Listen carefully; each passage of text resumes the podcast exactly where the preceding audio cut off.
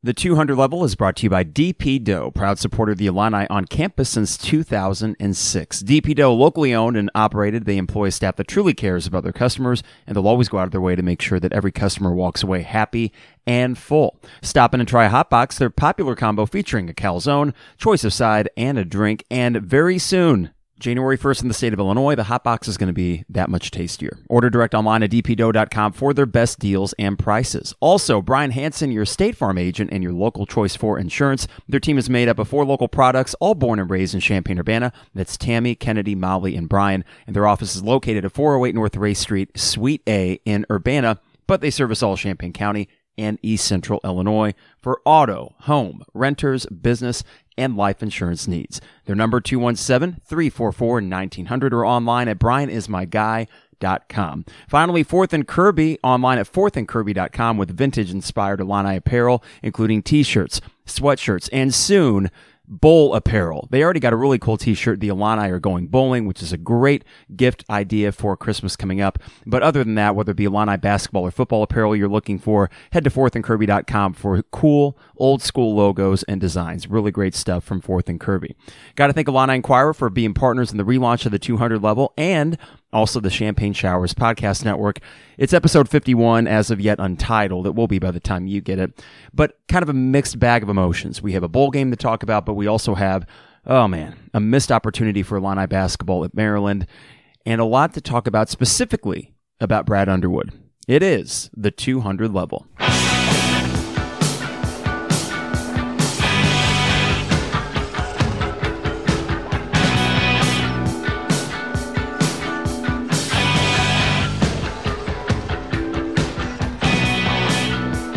It is the 200 level, the 51st episode, Mike Carpenter in the Basement, and I wish I had better news. This kind of seems like a continuation from last week's episode, but there's not as much venom or anger in my delivery, and I think the reason is I don't have as much skin in the game with Illini basketball. Here's my thoughts as an Illini fan, especially 33 years old. I usually need some sort of indicator that I should be emotionally invested in the team. And so far with Illini basketball, we have yet to get that. Now, against Maryland, you got close. And I was thinking, man, if they can close this out, I'm I'm hooked back in. This would be a kind of win that would put you in the driver's seat for an NCAA tournament appearance, which at the end of the day, that's all they need to do this year. Make the NCAA tournament and then things should take care of themselves, whether it be the Adam Miller, Andre Curbelo class coming in, or really just the long term prospects of Brad Underwood at Illinois. I don't think this game in particular is a death knell for the team because there's so many opportunities in a Big Ten that's a lot better than I thought it was going to be. But unfortunately, just sort of like with Illinois football, when we talked about when they were two and two and then two and three, your opportunities to get to six wins were running out they found a way to get those six wins. And it took a miraculous win at home against Wisconsin and then the comeback on the road against Michigan State to get that. Thank goodness for that comeback at Michigan State. Otherwise, we would not have a bowl game to talk about. But with Illinois basketball, you are now facing an opportunity against Michigan that all of a sudden went from, oh, that'd be nice to, man, you probably need to get this. So back to the idea that not being quite as emotionally invested in this team, it is year three of Brad Underwood, and I'm still confused as to what this era is. Certainly, what he took over left a lot to be desired. It was kind of a mess. We all understand that. We all grant coaches a little bit of time to figure things out. But with year two in particular, and all the new faces, I get it. His second team was green, to say the least. But they were bad.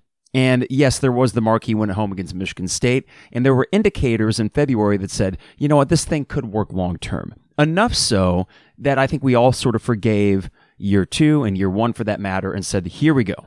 This is an NCAA tournament roster, so they should be able to make something of it this year. But as we sit here now in, you know, after the first week of December, I'm not really sure what this team is. We know that there's talent. We see it. They do pass the eye test in spurts, but there is no consistency. The Miami game, of course, sticks out like a sore thumb, and really that game was only heightened by this loss at Maryland. Had you lost in heartbreaking fashion to Maryland, the same exact way, you know, you give up that lead late and Maryland, Anthony Cowan hits the 30 footer. You got to be kidding me, right? Of course that happens to Illinois. But it really would not have hurt as bad had you just beaten Miami. It's certainly not a bad loss to lose at Maryland. Yeah, you would have missed out on that quality win. But everything now after that Miami game feels like you need to get a couple marquee wins in your back pocket if you're going to make the tournament this year. And each loss that you add in December is one more win that you need to get in January and February. It doesn't matter so much in uh, NCAA basketball when you win or lose.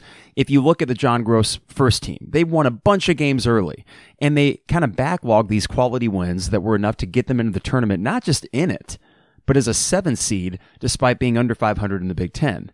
Well, this team is not going to have the same sort of fate. You know, they're going to have to have a really good Big Ten record, unfortunately, because the non conference left them with nothing. Missouri's not going to be a quality win, even if they get that. But more concerning than all of this is that, yes, we saw against Maryland that they can compete with really good teams. And we're going to see that a few more times this year because the talent is there. And when things are clicking, it's good. But this team is still going to be capable of losing games that it shouldn't. So this is the tricky balance that they need to figure out. How do you get enough quality wins to overcome the inevitable bad losses? They're going to have them.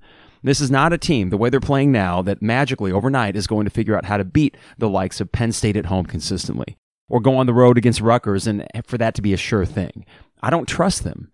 I don't think Illini fans trust them. My game watching experience was two different kind of experiences. The first half was at home, just, you know, kind of hanging out, watching on the couch, and trying not to get too excited, but certainly being happy with what I saw. The second half went to Huber's, the old neighborhood bar in Champaign, watching it with my uh, dad and mom were there as well, and then Kara. So the four of us are sitting there. And that second half is going along, and Maryland is clearly playing better, and Illinois is not really doing much offensively, but that lead still was not really being cut into all that much. I even thought that if Illinois was up seven or eight points at the 10 minute mark, that you were still in a decent spot. And I also, as many Illini fans probably did, kind of forecasted that yes, there will be a slump on offense. This is a common theme with Brad Underwood. You play a quality opponent, you do not put 40 minutes together of good offensive basketball. Or even for that matter, that might be unrealistic. Uh, let's say 32 minutes of really good offensive basketball. You were not seeing that from Brad Underwood's teams. Unfortunately, I think it was, didn't even consider this, but the last 12 minutes, I think you scored seven points. You had a 51 to, let's say, 38 lead, and then you scored seven more points for the entire game. The second half of the second half, seven points.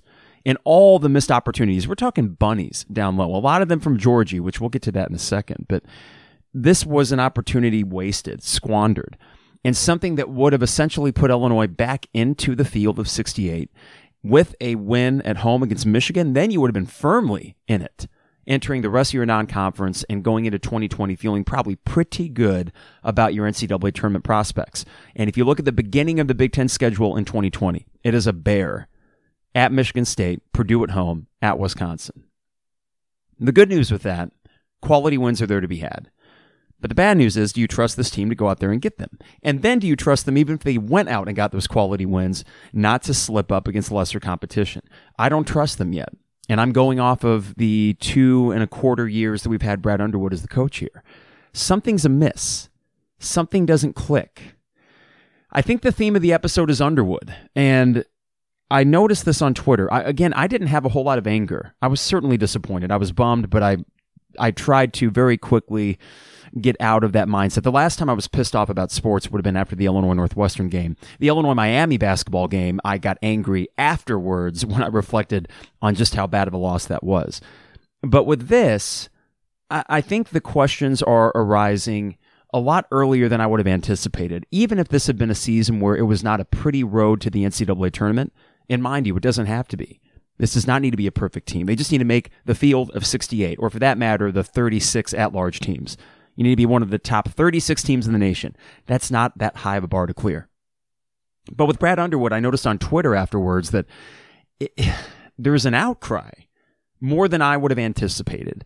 I am skeptical, not angry because the season will play out. And fortunately, with basketball, much more so than football, you can lose a couple games like this and still overcome them. You can become a hot team at the right time and find your way in the NCAA tournament. I hope they do because that would be the easiest way for Illinois basketball to get back on solid footing, to make the tournament this year and keep going.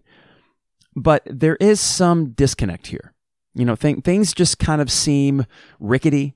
They don't seem smooth.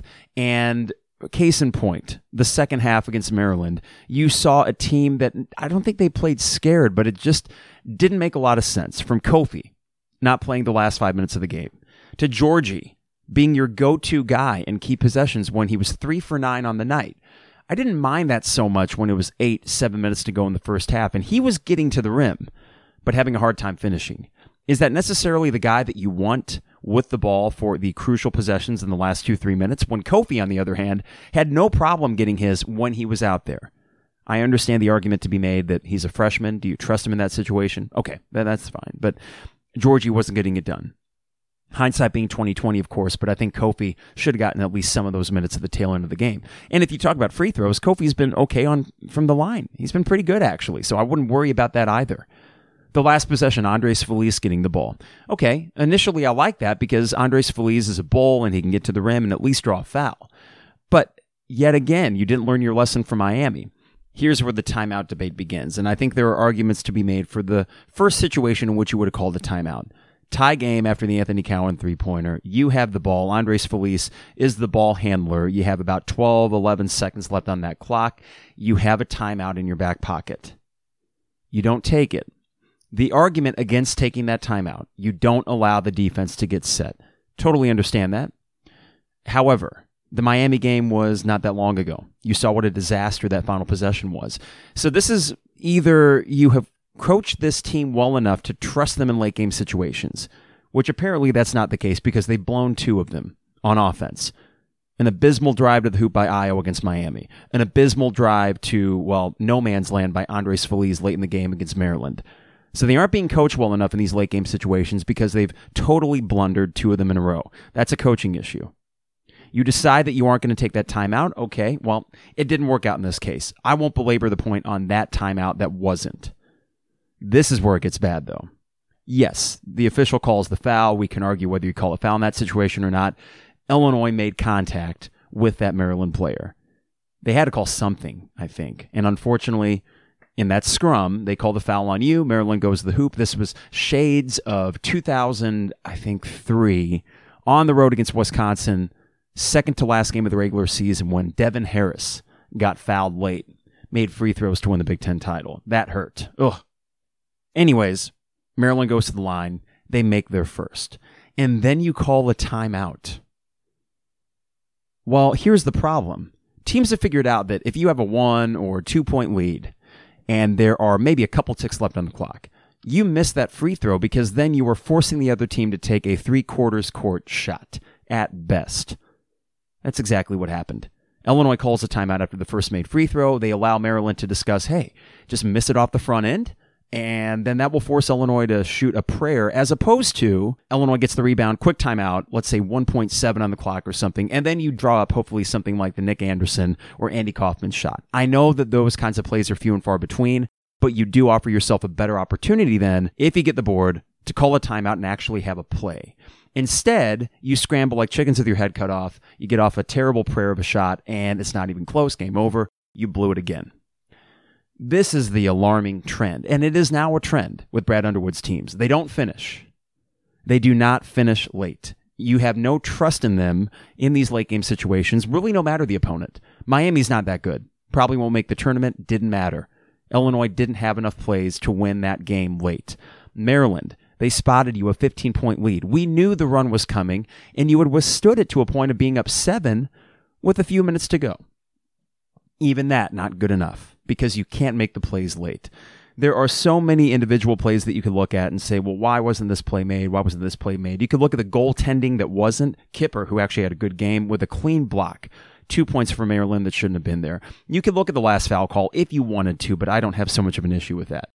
It's amazing how each and every play leads up to that end, but Illinois' defense was playing well enough where I thought, they might be able to overcome this. They might be able to withstand the inevitable run and get out of here with an ugly second half, but a win nonetheless. Something that would, again, put them firmly in the NCAA tournament. Instead, we wake up on Sunday after just another heartbreaker. For me, one that didn't have the same emotional punch as like Illinois Northwestern uh, football for some reason. It didn't because, again, I don't have skin in the game yet because I don't feel comfortable enough fully investing myself in this team. I don't trust them. I'm afraid that we are looking down the barrel of another John Groce like season. And this is what's alarming. We can say that Illinois basketball is cursed or unlucky. It really isn't. Apart from not having won a national title, which is unfortunate to be that team that the best basketball program to never have won a national title. Yeah, that sucks. But you've had a lot of success. Anything but a cursed program. We've had our share of good luck along the way, too. And really, when you come back from 15 down against Arizona and you make the Final Four, I think karma, if you believe in such a thing, let's call it about even, even Steven right now. Unfortunately, you're seeing the same sorts of things in the Underwood era as you did in the John Groce era. I don't notice much of a difference. It doesn't feel much different.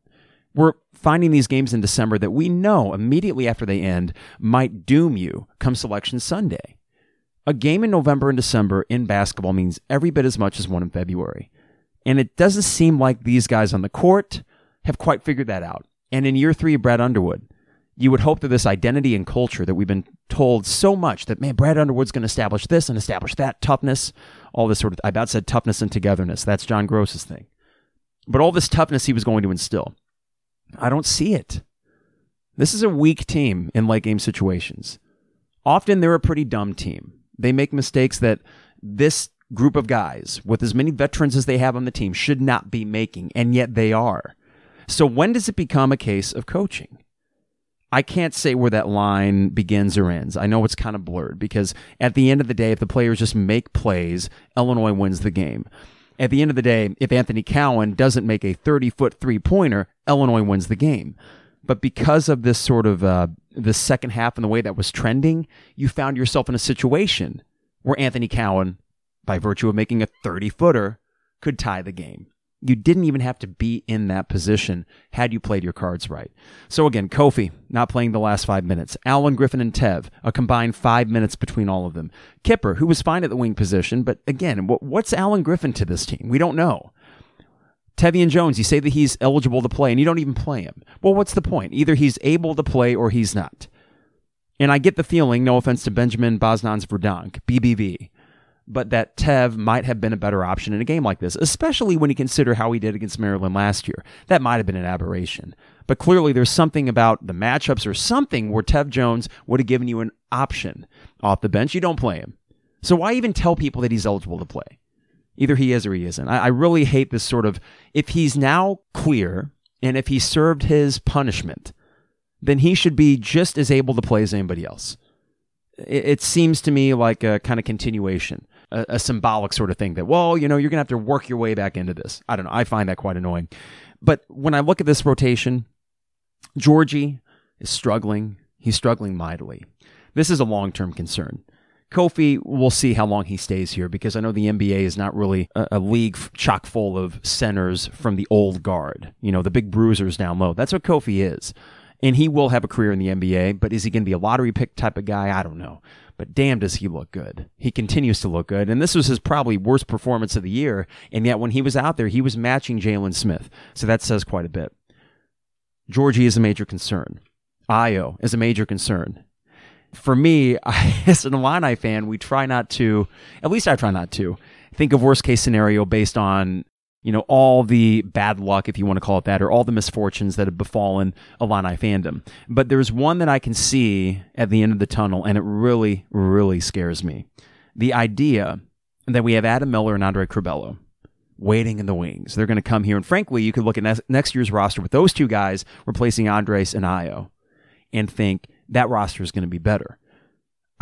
Also, remember, Ayo wasn't very good last November and December. He could turn it on and be an NBA lottery pick regardless. But right now, he doesn't look it. So here's my version of purgatory is that Ayo stays and costs you three years of Adam Miller. Three or four years, who knows? That would just be so Illinois. You know, that would be me falling into that sort of, you know, the area I don't like falling into. The idea that, oh, bad things continue to happen to this program. We can't, we cannot have our cake and eat it too. There's always something. Andres Feliz, man, he had a, a pretty good moments in that game. But again, you can't have a senior making that mistake late in the game against Maryland. Trent was really good overall. Made his free throws except for one late in the game, but you know what? I think he went five for six from the line. He was making his three pointers. Trent was probably the best player of the game for Illinois. Kipper again had his moments, and that was kind of surprising. Da'Monte, a glue guy, but how many times is he going to pass up an open shot? You cannot have a guy of his size out there on the court unwilling to take a three point shot. He might miss it, but if it's open, take it. There's a confidence issue there, and that's not good. Other other than that, I'm seeing him smiling, and he's got the swag that his dad had on the court too. I, I think Da'Monte does a lot of good things, but you cannot continue to have that hole on offense. You need him to take that three. I hope he does. But the overall product, you know, there's something amiss. There's something not quite right. They have an opportunity coming up on Wednesday against Michigan where if they win that, then yeah, you got that quality win as you end 2019. This is assuming that they hold serve against everybody else, including Missouri, and they should. They should. Uh, but you need this win against Michigan. If you don't get it, then all of a sudden you're looking at a 2020 January, February where you need to go on a crazy run because I don't think it's going to be so easy as just stacking wins against Big Ten teams. Early this year, I thought the Big Ten was going to be weaker. That there were maybe three or four teams at the top the Ohio States, Michigan States, Purdue's the world, Maryland, those four in particular. Well, now you got Michigan playing better. I think they probably got overrated after that great week in the Thanksgiving tournament. Probably got overrated to be placed at number four. They'll fall back down to earth here in the latest poll and be somewhere maybe around, you know, top 15. And that's probably about right, but they're good. And then you look at, oh gosh, I mean, Penn State, I know they had a rough game against Ohio State, but they seem to be playing their usual Penn State selves, which for Illinois basketball, that's a bugaboo. You play Penn State, good luck trying to beat those guys in the last decade.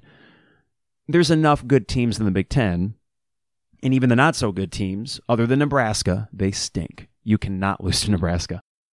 That you will have a hard time getting those 11, 12 wins that you probably need because you didn't do enough in the non conference. This goes to one last point about the non conference schedule. And I think Jeremy might have addressed this and a few other people I've talked to just in conversation. The way this schedule was set up was very interesting because you have the early gauntlet, if you want to call it that, out on the West Coast. Grand Canyon on a Friday, Arizona on a Sunday. And I understood the mindset behind that scheduling because it is sort of like an NCAA tournament weekend. Two games in 48 hours uh, or 72 hours on the road where you have to recover quickly uh, and then go right back out there and play in strange environments. So I, I, did appreciate that bit of scheduling. But then we have this home stretch against the Lindenwoods of the world where you don't learn anything.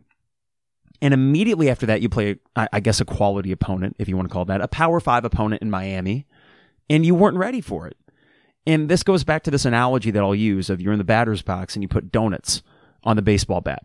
League, they have those donuts that you would put on there to make it heavier, to get your swing looser. You take the donut off, and it's easier to swing that baseball bat. Well, this is like the inverse of that. When you play really bad teams, and then you expect that all of a sudden, Power Five team is going to show up, and you'll be just as ready to play. Man, that Miami game is going to be a disaster for this team. Yeah, I hate it. I absolutely hate it because this is deja vu back to 2013 at Georgia Tech in the Big Ten ACC Challenge. They lost that game. This is deja vu to 2014 Oregon at the United Center. But then the Maryland game, uh, I compared this to Michigan in the Big Ten tournament back in 2014. The Tracy Abrams layup that wasn't. The opportunity for a really high quality win that probably would have put you in the tournament. I think this team will win enough games that the Maryland loss will loom large. You aren't going to get points for a quality loss. They don't count it. You lost by one. You had the lead for 39 minutes of that game. Doesn't matter. In fact, I think you had the lead for 39 minutes and what would that have been? 40 seconds. I think they had it for only that last little bit there. Doesn't matter. They, they won't count that in the selection committee. They don't care. You didn't win. And I think for Illini fans, there is this sort of man, we've been beaten into submission. You know, we expect the worst, and I hate that. I actually felt confident that they were going to win this game. And I don't think that was me trying to play mind games with myself. I just thought that between these two teams and the way they played for the entirety of this game. A Maryland team that I couldn't necessarily trust because, as talented as they are, they can be messy. I thought that they have one more mistake in them and we have one more play in us. We will find a way to hold this seven point lead with about three minutes and change left. I truly believe that. I was at ease watching it, as much as one could be at ease watching your team on the road against number three with the chance to win. But we're sick of the losing. After the game, Brad Underwood said he was proud of the way his guys fought.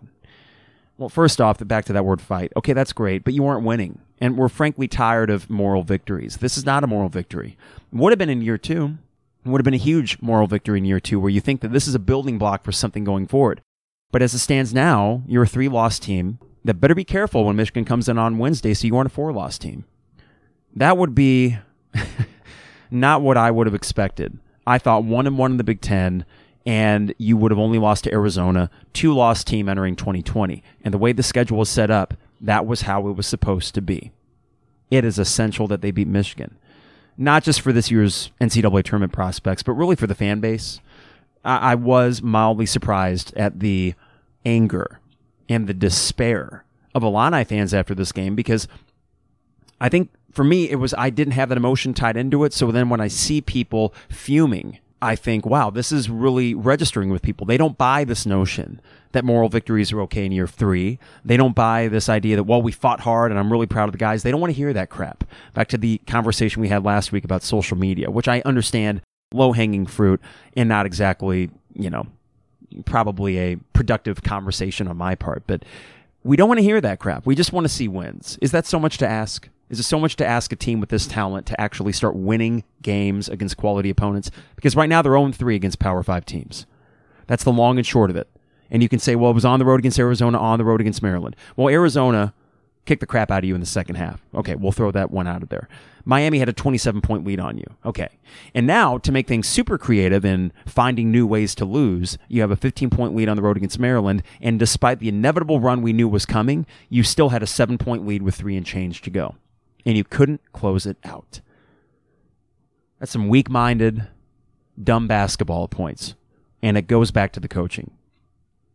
This is a season that, in normal circumstances, I think would be a season of reckoning for Brad Underwood. I'm not so sure what the thought is over there with Josh Whitman and the athletic department about Brad Underwood and long term what do you do. I understand that we are kind of facing a situation where you have Andre Curbelo and Adam Miller waiting in the wings, and you feel like you're about to get this thing going. The recruiting has been surprisingly effective from this coaching staff. But does anyone actually believe that this, whatever this is, is going to work long term? Because it's amazing the difference a win or loss can make. Like if they had beaten Maryland, I would have come on here instead and talked about how this team's going to make the NCAA tournament. Even if it is going to be pretty at points, we would have accomplished what we needed to by getting a marquee win in December but it's just another in a long line of failures by Brad Underwood. And that's what it is. You know, I know that's a strong word, failure. But this has not been a good stretch of basketball in the last two and a quarter years. And there is time for them to fix it. There is time for them to figure it out. But there's the disconnect I was talking about. I think Brad Underwood is probably a pretty good coach. I just don't know if he's a good coach here. I don't know if the context surrounding him at Illinois, if it makes sense, if it fits, it might be a fit issue. And I think that that was a word specifically that Josh Whitman used back when he hired Brad Underwood fit. And I think as fans, we all were projecting our hopes and dreams on this guy that was kind of a throwback, an old school, intense individual. And instead, we're finding out that, well, wait a second. Massive success at Stephen F. Austin. Only one year as a Power Five head coach before coming to Illinois. They made the tournament. But keep in mind how much they struggled before that team got hot. And kudos to Brad Underwood for keeping that team together at Oklahoma State and making the tournament. I guess it gives us a little bit of glimmer of hope for this team that's struggling early. But there's not enough tape to say certifiably that Brad Underwood is a good enough coach to succeed in the Big Ten. There simply isn't. But it's weird to think that recruiting's not the issue for him. I mean, we all anticipated that was going to be the hill that he would have to climb to figure things out at this level. And he is recruiting at a pretty high level. He has amassed a lot of talent. There's, you know, a couple transfers waiting in the wings that should help you at the wing position next year for sure. But it just doesn't, I don't know. I, I don't know. It doesn't feel right. And I wish I could maybe articulate it better. I think Illini fans probably sense that. You can sense it when you go to the State Farm Center and the crowds have yet to really kind of get back into it. Not that it's been a great home schedule or anything. I think Michigan will be telling. I think you'll find Wednesday an Illini fan base that is just desperate for a win because they, they sense it. They understand that this is urgent. They need to figure something out. They need to figure it out soon because come selection Sunday, these all start piling up. I think you'll see that urgency Wednesday from the fans. Will there be a hangover effect? I know that there's time between the Maryland game and the Michigan game. This is a heartbreaking loss. And I do wonder psychologically what it does to a team when they continue to find these unbelievable ways to lose games. I was thinking two years ago when Maryland came to town, the way that you came all the way back from that game and Da'Monte inbounds the ball with the lead with two seconds to go and it goes out of bounds and Maryland ties it up. You go to overtime, you eventually lose that game in unbelievable fashion.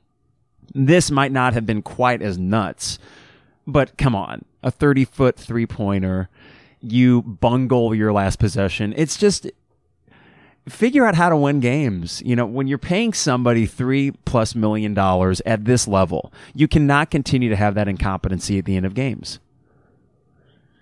All right, I'm talking in circles now. Time to move on from Illini basketball. I said I wasn't angry watching it. I really wasn't, but I am getting sort of tired of not having success. Let's just call it what it is. I'm tired of not feeling what it's like to have a big win. You know, Michigan State last year, notwithstanding, that was fun. But wins like that in seasons like that only mean something if they lead to future success. That's why this year, year three, we all circled. Brad Underwood himself circled it. The players on the team, Giorgi, talking about word tournament team. That's great, Giorgi. Start playing like a tournament player. This goes for everybody else on that roster. Ayo, start playing like a lottery pick. Every quality opponent he's played this year, he has a couple nice buckets in transition, but you can't count on him. You're not a freshman anymore. Figure it out. Okay, Okay, Illini football. They get their bowl game. Of course, it's the Redbox Bowl. This has kind of been leaking out over the last week. And then I think on Friday it was WAND and Gordon Voit and Mark Tupper had leaked it on uh, a tweet. And we were just kind of waiting for the official word. And we got it on Sunday afternoon. Press conference followed with Lovie and Josh Whitman. But Illinois, Cal, Redbox Bowl. Yeah, you know, was what the Kraft Fight Hunger was back in 2011. This is not a marquee bowl game, but you got to like going out west, playing a Pac 12 opponent to me, there is something about that Big Ten Pac 12 matchup that makes it feel more like a bowl game than if it had been, let's say, the Quick Lane against Pitt, or for that matter, the Pinstripe Bowl against Pitt. There wouldn't be a lot of pizzazz behind a matchup like that. Not to say that on December 30th, the world is going to be watching Illinois and Cal, but I love the timing of it for one. It's after the holidays or after Christmas enough where we'll be back home from Michigan so we can kind of settle in, make a bowl party sort of thing to watch it. I know Trevor will be going because he has family out in Santa Clara. I think Lon uh, was may- maybe considering it. I think that Jeremy and all the Illini Inquirer guys are going out there. So quite a few people will be making the trek. And apparently, the Bay Area is the second largest region for Illini alums. I think Josh Whitman had said something like that today during that press conference, or maybe he tweeted it out. But speaking of which, we had the whole conversation last week about social media, and I was kind of going after the Illini social media accounts and Josh Whitman himself for the tweet the day of the Illini football banquet. This was one day after the Northwestern game where he called it a magical season. Now, in hindsight, was I overreacting? Here's the deal. I try to always acknowledge when I'm coming from a place of emotion. And certainly there was more emotion last week when he coupled the loss against Northwestern with the Miami game. But I don't know. I, I still think it's silly to call the season magical. But I think that there was a very interesting tweet today from Josh, or actually, I should say, something he both tweeted and alluded to in the press conference. So this is both typed and verbalized from Josh Whitman. I'll read the tweet, though, that I thought was very appropriate given this season. It said, Proud of the men in this room. They stayed the course and believed in each other. Lots of heavy lifting, literally and figuratively, to get to this point. Are we satisfied? Never. But are we on our way? Absolutely. Enjoy the moment, Jensen. Let's get to work. Go get win number seven. Trevor had tweeted out or retweeted it saying, you know, hey, for the magical haters, quote unquote. And I certainly understood what Trevor was talking about because what you just heard what Josh Whitman had tweeted makes all the sense in the world. And if that had been the tweet after the loss to Northwestern, where you finished six and six, maybe the season ended in disappointing fashion, but the totality of it was a success. I don't think anyone would have had any issue. So I wonder if Josh Whitman consciously was taking a bit of a step back or making sure to carefully use his words to indicate that, you know, we have not arrived and that this is a process that we're continuing to go through to get better and make a bowl game like this the last resort the worst case scenario. Six and six in the Redbox, you hope becomes something that you don't look forward to. I mean, you look at Michigan State fans, for example, and they are probably dreading going to the Pinstripe Bowl. Meanwhile, we would absolutely love it. So you want to change those expectations. And as an Illini fan, I just appreciated the fact that Josh was not it's not a 180 from what he said last week. I, I, I, think it is a bit of a game of semantics for me to go after Josh for using the term magical to describe that season when there were in fact magical moments. I think today he even called it transcendent wins against Wisconsin and Michigan State. And as lofty as, sta- as a statement as that is, I wouldn't disagree with that beating a top 10 team at home that, you know, held their own in the first half against Ohio State at least, and then going on the road and having the biggest comeback in program history, I'd use the word transcendent for that, especially considering where Illinois football was before. But I did again appreciate Josh Whitman using a, a bit more, hey, we had success, but there's more to come. Whether or not it comes, of course, we need to wait and see. But I, I like the feeling of knowing that the athletic director is aware. As a fan base, we are happy with what they did, but ultimately know that there needs to be more if we're going to be completely satisfied with this football program. There are a few other things from this press conference with Lovie and Josh Whitman that I found interesting. This is a quote from Josh on Jeremy Werner's timeline. So Jeremy, of course, is there covering this press conference, and it begins. I knew when we were sitting together at two and four, I told you we had a group of people over there that were doing everything possible to turn it. It wasn't hard for me to have faith that the program was changing. End quote. However, Jeremy paraphrased that Whitman continued. It doesn't make it easier to watch struggles. And again, it's that sort of honesty where I appreciate that. He says that they kept their faith. And if they truly did, then that is, well, I guess to be commended in a way. You know, the, the concern you always have in a situation like this is how much of that is pride getting in the way, how much of that is pride with your hire and not wanting to admit when you maybe made a mistake. However, he might have very well kept his faith. He spoke anytime he did, at least throughout the season, he spoke as if he believed that this thing was going to get turned around, even when the evidence wasn't there. Which leads me to another thing that I thought was interesting from Josh Whitman. He says the bowl is a great opportunity for us to say thanks to donors, fans who believed. This is paraphrasing here. A lot of people stepped forward and showed tremendous amounts of faith without evidence. It's just the acknowledgement. And again, I appreciate the acknowledgement of that because there was not evidence in those first six games until you had that monumental win against Wisconsin, transcendent, as he called it. And another thing that I also totally agree with Whitman, he mentioned those two wins against Wisconsin and Michigan State, but he said that maybe his favorite was Purdue. And in a way, I felt that way too. The Wisconsin game, I was not able to watch it was at a friend's wedding, so that was a really kind of out of body experience to be following it on Yahoo Sports app and then tweet or text with everybody afterwards, like, what the hell just happened? Because I didn't see any of it. It was only the highlights afterwards.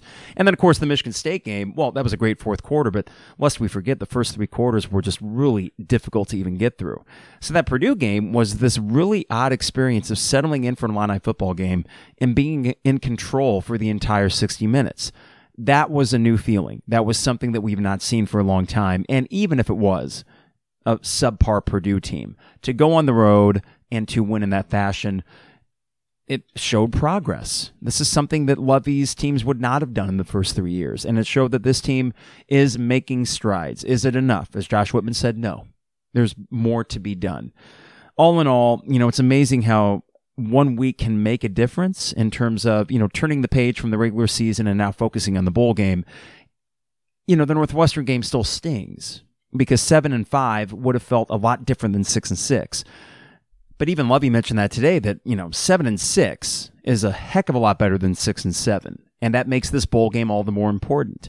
Perception, how you feel going in the offseason, it is not a must win by any stretch because, you know, ultimately you bring back a lot of this roster, and I don't think a win or a loss in this game is going to have much of an impact on the 12 game schedule next year. But it certainly has an impact on the way the fans feel about it. And I think it does matter. You know, as you get into the non conference schedule next year, which has three winnable home games in a row, and then you go on the road to Rutgers with a great opportunity to start 4 0.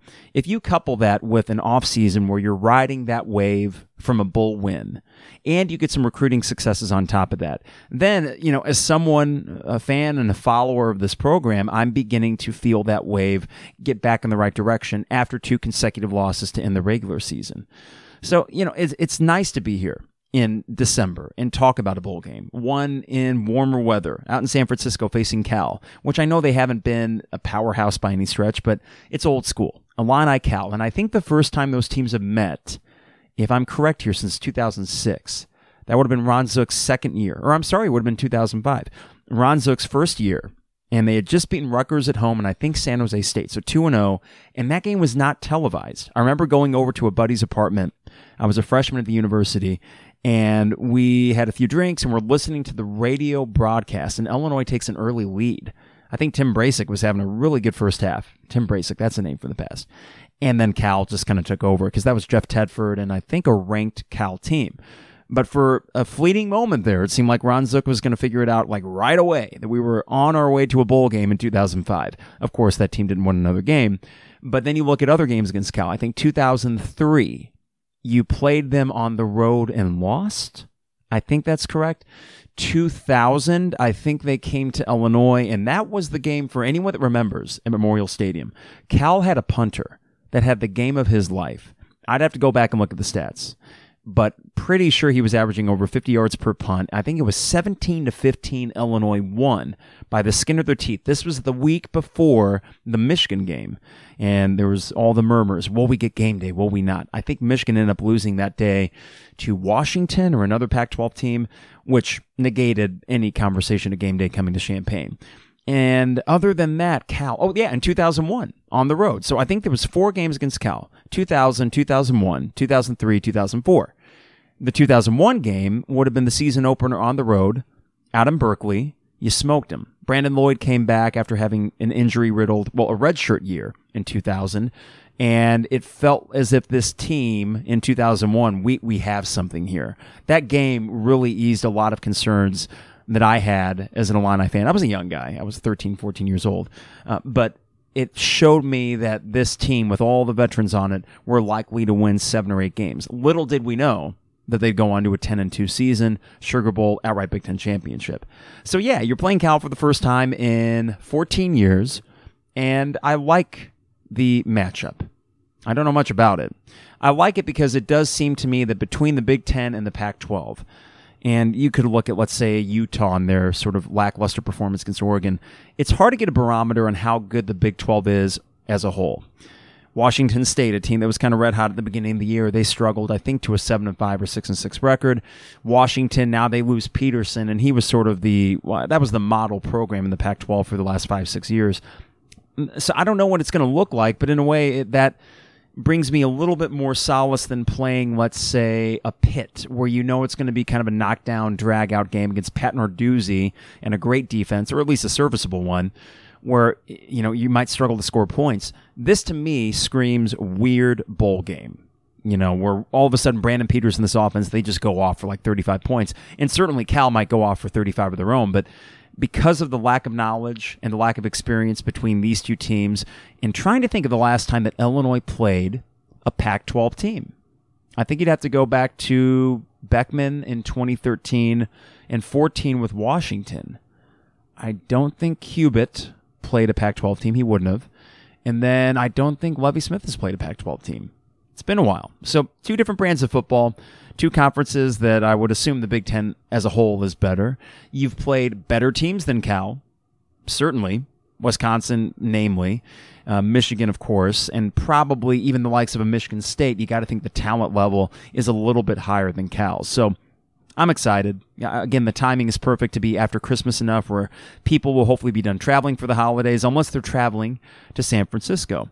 One other thing that Lovie said today in the press conference as we wrap up here and before we get Trevor and Harry on he made specific mention to next year's team being the one.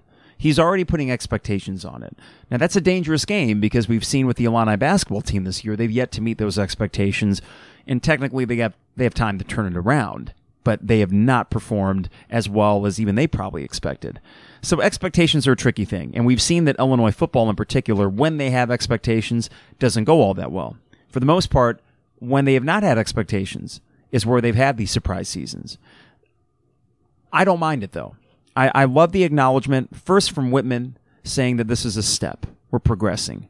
That kind of uh, rephrasing, so to speak, from what he said the week before means a lot to me as a fan. But Lovie Smith really pinpointing 2020 and saying this is the year where we really need to make a move. That is kind of refreshing to me. It certainly could be just construed as coach speak. But one thing I will give Lovie Smith, whether it was with the Bears or with the Illini, he's very close to the vest in how he says things and how he talks about them. Uh, but he also, for the most part, is accountable. So when things have been disappointing, he usually says, you know, we didn't get him ready or yada yada.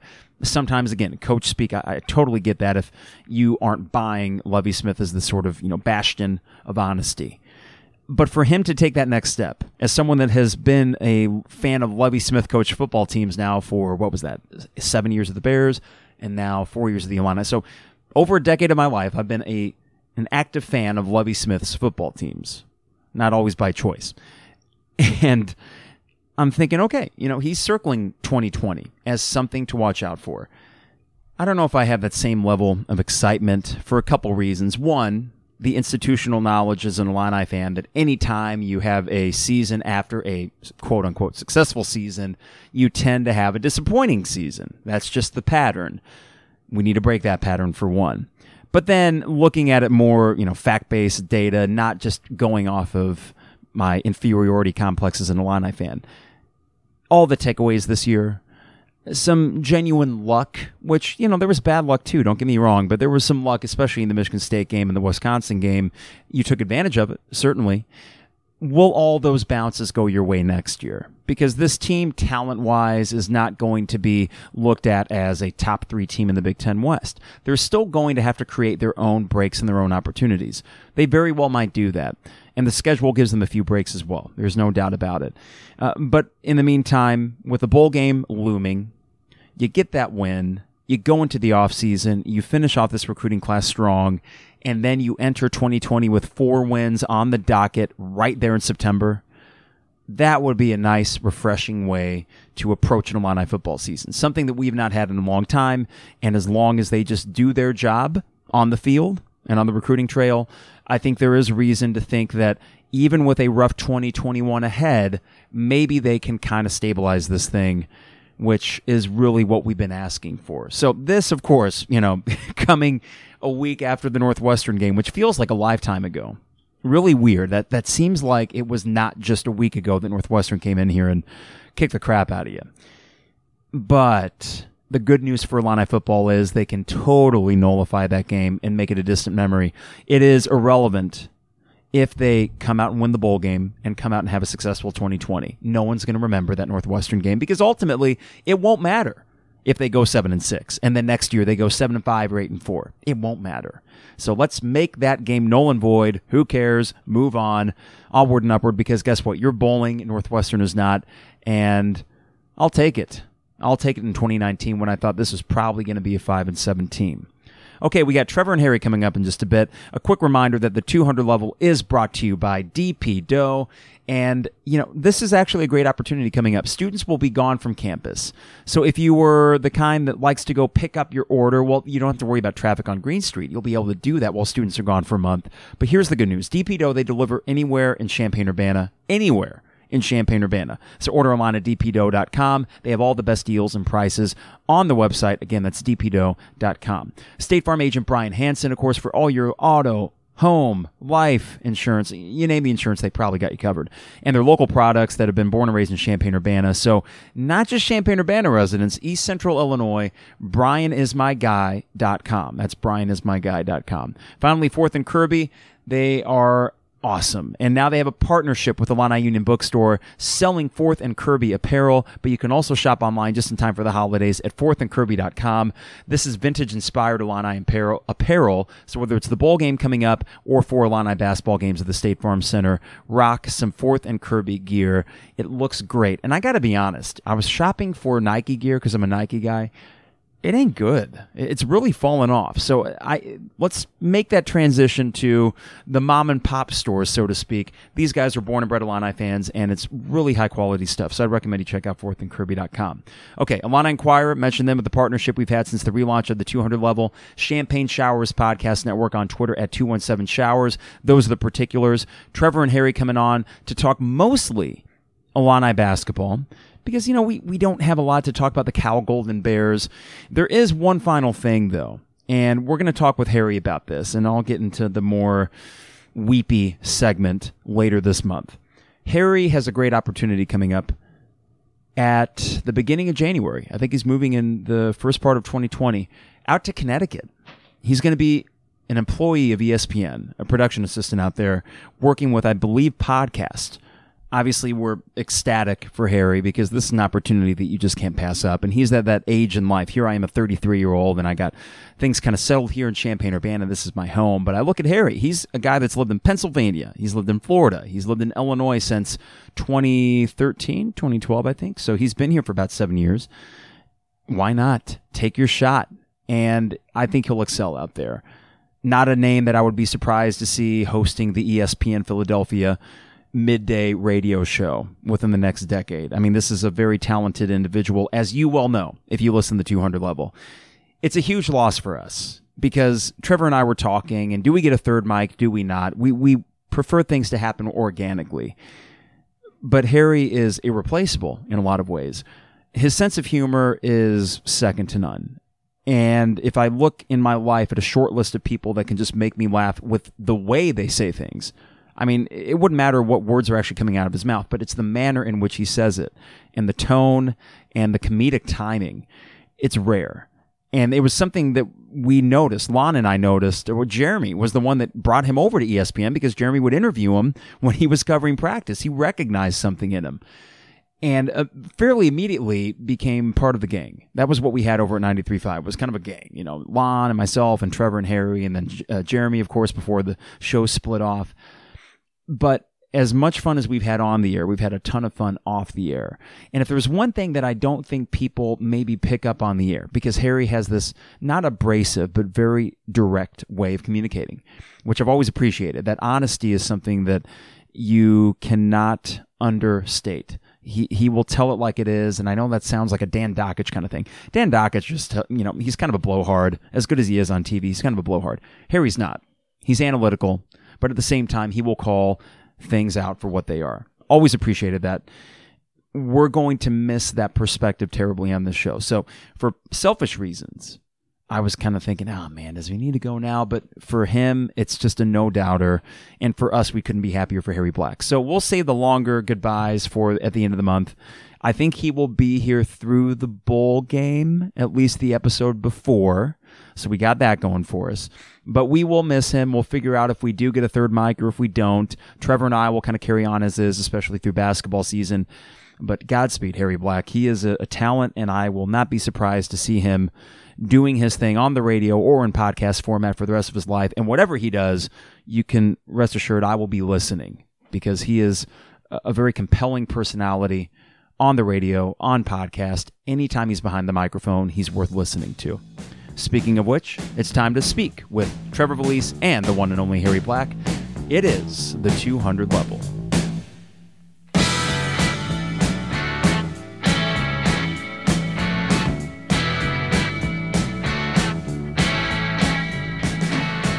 It is not the same thing as Go. I'm not saying it's the same thing. I'm saying it's similar and it's actually better for you. How is it better for you? Well, there's no sugar. Harry, that is the least of my worries. Good God.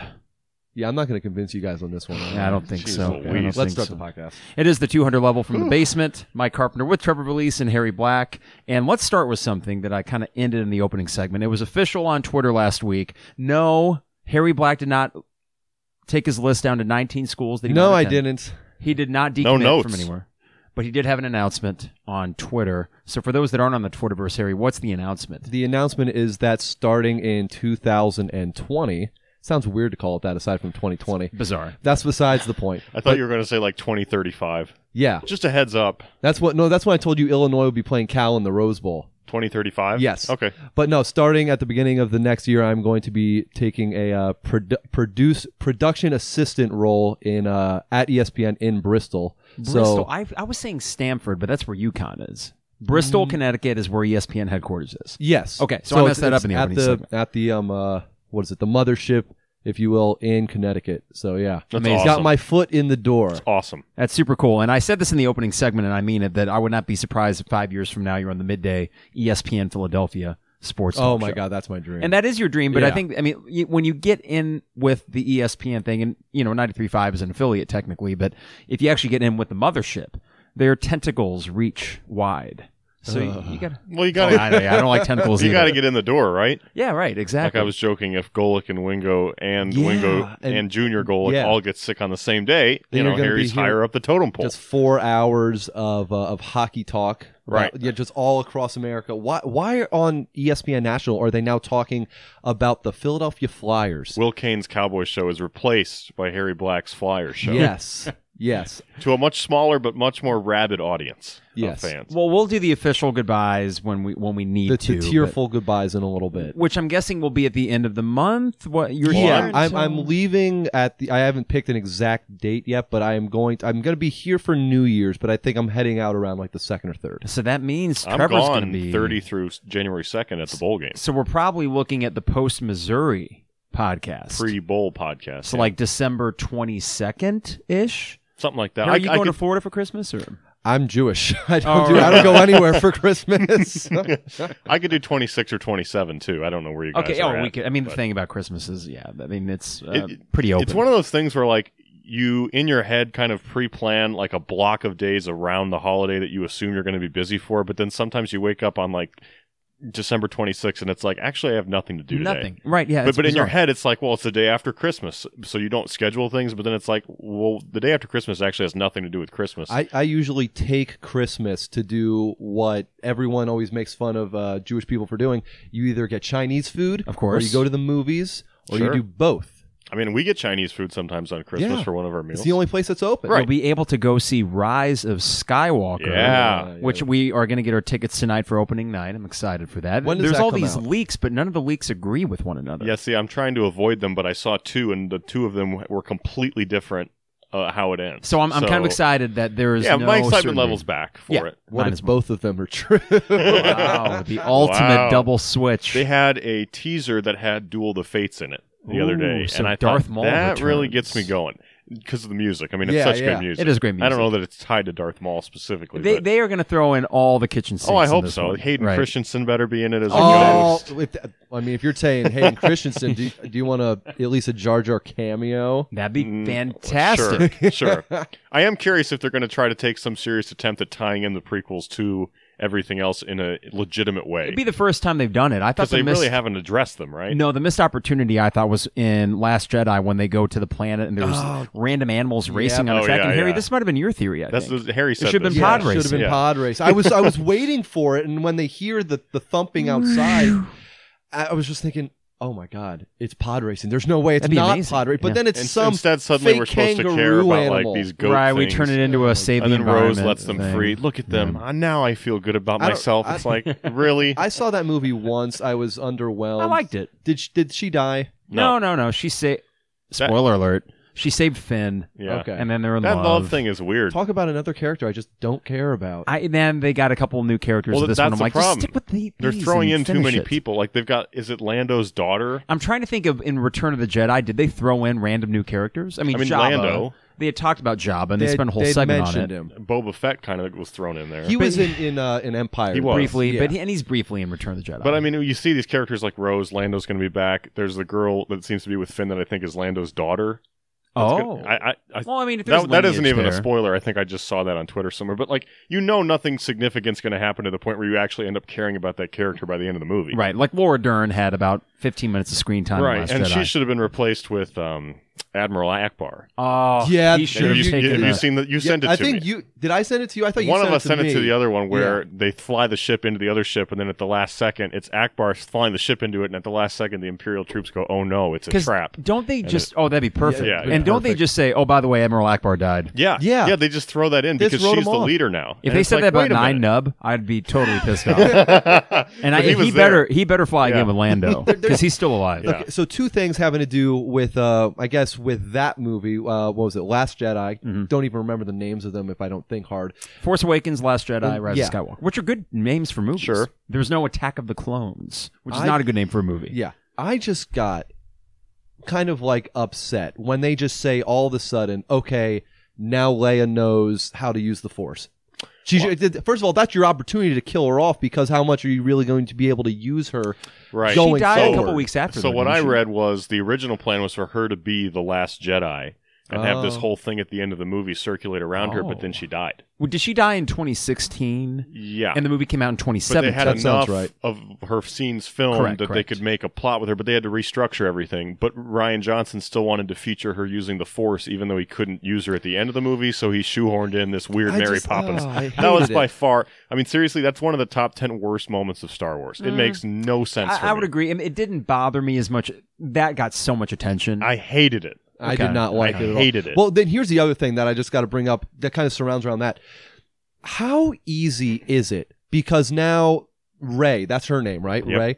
Rey did it, and Luke did it when he was on Dagobah. How easy is it to learn how to use the Force? If you have it must be the easiest thing the, in that uh, universe. midichlorians within you. Oh force sensitivity. Yes, That's a thing I learned on a Star Wars game. That if you have high force sensitivity, that means that doesn't take that long Comes to get natural trained. to That's you. ridiculous. Yeah. Then there should be way stronger Jedi's than there are But in, here's the in deal. the universe. This is why TV shows are so much better at expanding narratives, Mm-hmm. and why movies can be constrictive. So, The Irishman, which did you guys do your homework? No. I watched the first part of it. Okay, I have and finals. I which haven't is watched up- a minute of it. It's up until he talks to Hoffa on the phone. okay, yeah. Well, enjoy. It, Okay. Hoff, dude, Pacino's so good. In it. He's Though really everyone, good. Pesci is. Oh, Pesci, yeah. He's so understated, but we'll we'll we'll do a full Irishman uh, some other time. But I'm noticing that as I watch, you know, The Sopranos being one example, 68 episodes where you can really let everything breathe. And in Star Wars, you know, I get the issue of you know why does Rey figure this out so quickly? But at the same time, in two and a half hours, you need to kind of accelerate. Like, let's go. Yeah. We need to introduce I this mean- character. They But in they're the force in, sensitive. in the new movies, they have no problem. I mean, Finn is wielding a lightsaber at the end of Oh, Force Awakens. he's and- going and- up and against- goes up against Kylo. Are you kidding me? And, and He gets his holds butt his kicked, own though. for about thirty seconds. yeah, he does. Shouldn't be able to hold his own for any seconds. So I get what you're saying. I, Last Jedi had some of the worst moments and some of the best moments I've ever seen in a Star Wars movie all in one. I in think my this opinion. is where people you look back at the original trilogy and Han Solo, for example, all he has is the blaster, and his Yeah. limitations add to his character. So, to your point about Finn, how could he stand thirty seconds with Kylo Ren? I get that uh, because that's not realistic. He should have gotten his butt kicked five seconds in, and then in a way we'd appreciate the character more because that would make sense. Sure. that would be accurate to it. Yeah. Well, and any you know, there's a ton. when you introduce a power as powerful as the Force, there's a ton of plot holes that automatically come with it. Like anytime there's two Jedi fighting or, or a Sith and a Jedi fighting, why don't they just use the Force? At any moment, you could knock someone back like hundred well, feet. they do that in. I think they do that in Revenge of the Sith. Uh, Obi Wan and Anakin do a force battle where they're like trying Right. to do it, and then they blow each other back. Right, it's just like Yeah. you know, Obi Wan's fighting General Grievous on the edge of a cliff, and he's losing, and it's like yeah, just go like that. Maybe that- the that metal kind of- I know. creature I- is immune to it, though. I don't know. I- You know, I got to be honest. I haven't seen the prequels. The Revenge of the Sith, I'd watch again. I but none of the rewatched. rest. I rewatched all of them before this movie. Fan- Is Phantom Attack of the Clones the worst? I would I would say- that Attack of the Clones is the worst. I would. s- I watched them again, and I always kind of thought Attack of the Clones was worse than Phantom Menace. Then I watched them again. I think Phantom Menace is. That's fair. It's pretty I, terrible. I, I think the last twenty minutes is redeemable Yeah. enough that I don't. I don't find that period in Attack of the Clones because the end doesn't do it for me. There's Yeah. just a big CGI battle. There's like if a, I just a giant mosh pit of just ugh, like Yeah. just clones It's everywhere, not- blasters everywhere, dust everywhere. It's not as good as Duel of the Fates. I. It, it, I mean, that is probably one of the best lightsaber fights in the entire. Mhm. What do you call this? Star? Wars canon. Yeah, in, in any Star Wars movie, The that Skywalker saga is what they're deeming the nine, which is movie I run. think just stupid. You're just plopping that name on it at the very end. I, I mean, that is what it is, though. But okay, here and then bringing it back to the Force being that easy to learn. Mhm. You then have Anakin, who is apparently one of the most midichlorian rich The most. people ever, and it takes him like 18 years to learn how to use the Force, and then he still gets whooped by Luke, who learned it in a day. Yep. Yeah, apparently. God, I don't like Star Wars. No, I, I get Ah. that. At the end of the I day, mean- th- I yeah. You know, there's just The- not the- many good movies in the saga, but yet we no, love it. I mean, we talked about this last time, but the the macro view of it for me is a lot of these movies are either poorly written or poorly acted in, and there's a lot of like Mark Hamill's fine, but the first two movies, it's like I said, he's like in a Teen Beach movie or something. Yeah. Like, he's not a great actor. He Force doesn't have to Awakens, do Force much. Awakens and Last Jedi are well-made movies. Yes. Like they look great, and the acting is serviceable. It's better than really probably most Star Wars movies. The acting, Mm-hmm. but you know, do we care about these characters? And I think the test of time will ultimately tell us whether or not this was a good trilogy Sure, or not. it just it feels a little bit like Michigan football, right?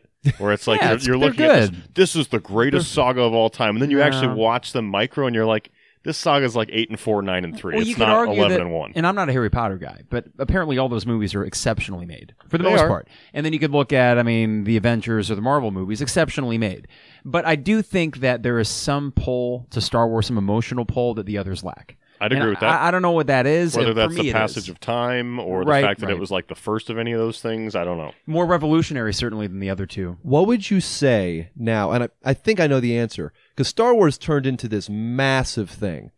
But I think Harry Potter, it's, I don't know if it's quite on the same level. But if you're taking another saga and saying it's as successful, both in the quality of the movies made, which I think Harry Potter is probably a little bit better. They th- both like will as a have whole. nine movies, right, by the end yeah, of this year. and Harry so. Potter's bo- is is probably better as a whole than Star Wars is as a whole. Which one do you think has had a larger cultural impact? That's a great question. I mean, probably Star Wars, just because, as my dad or anyone else would describe, going to see the first one, you didn't even Yep. know this was possible. Yeah.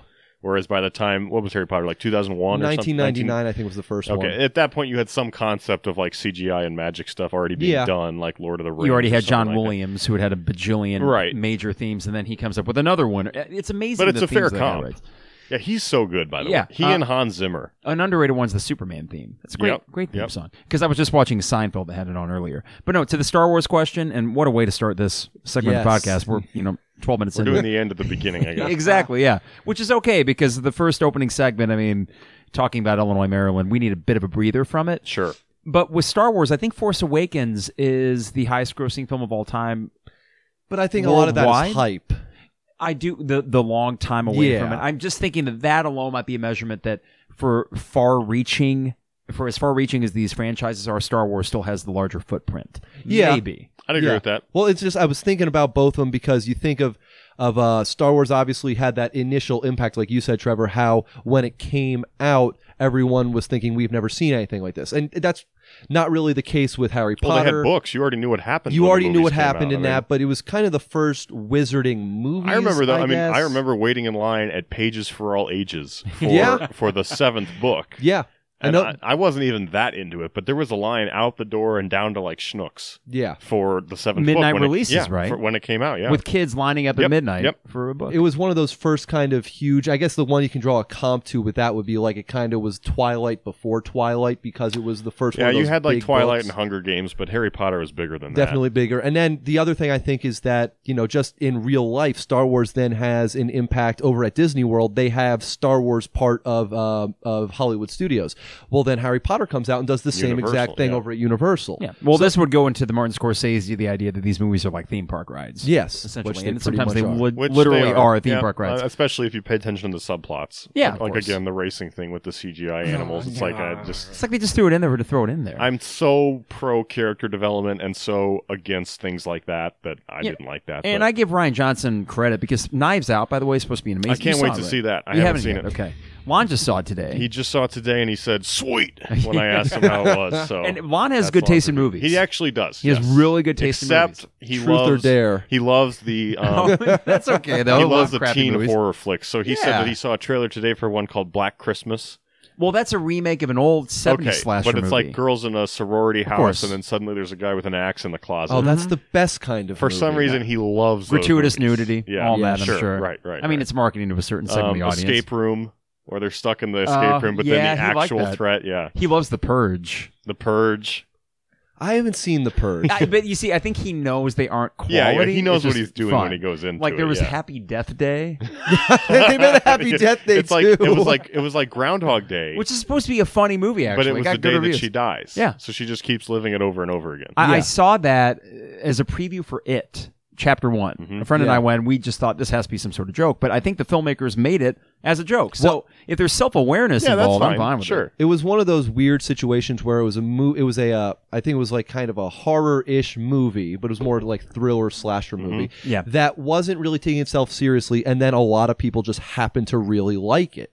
And, and I guess you maybe find a a, a movie type that hadn't really be done, been done before. Like obviously, Well, it's like the opposite of Get Out Which was okay. in terms of that was a horror movie that was trying to take itself so seriously Yeah. that it was like cultural norms and yeah, so, all and it these did it did its job. Yeah. It was I thought really it was well a done. good movie. I I'm not going to go little, revisit it. I thought it was a little overrated. I thought it was fine. I haven't seen Us, but I know that it was just meh. And I've seen his Twilight Zones. They're not good. Yeah. Jordan well, the Peele's originals Twilight. are just hard to beat. Yeah, They- but they're but I mean, I, timeless. I saw two of them and they're just weird. Okay. I mean, he's he's almost a victim of his own. I feel like he's bought into expectations that himself. Yep. Well, maybe that, but also the fact that expectations are heaped on this guy, like he is the next Yeah, great horror director, and he might have had a couple good ones, but the guy is Ari Aster, who did Midsommar. hmm which I haven't seen Which, yet.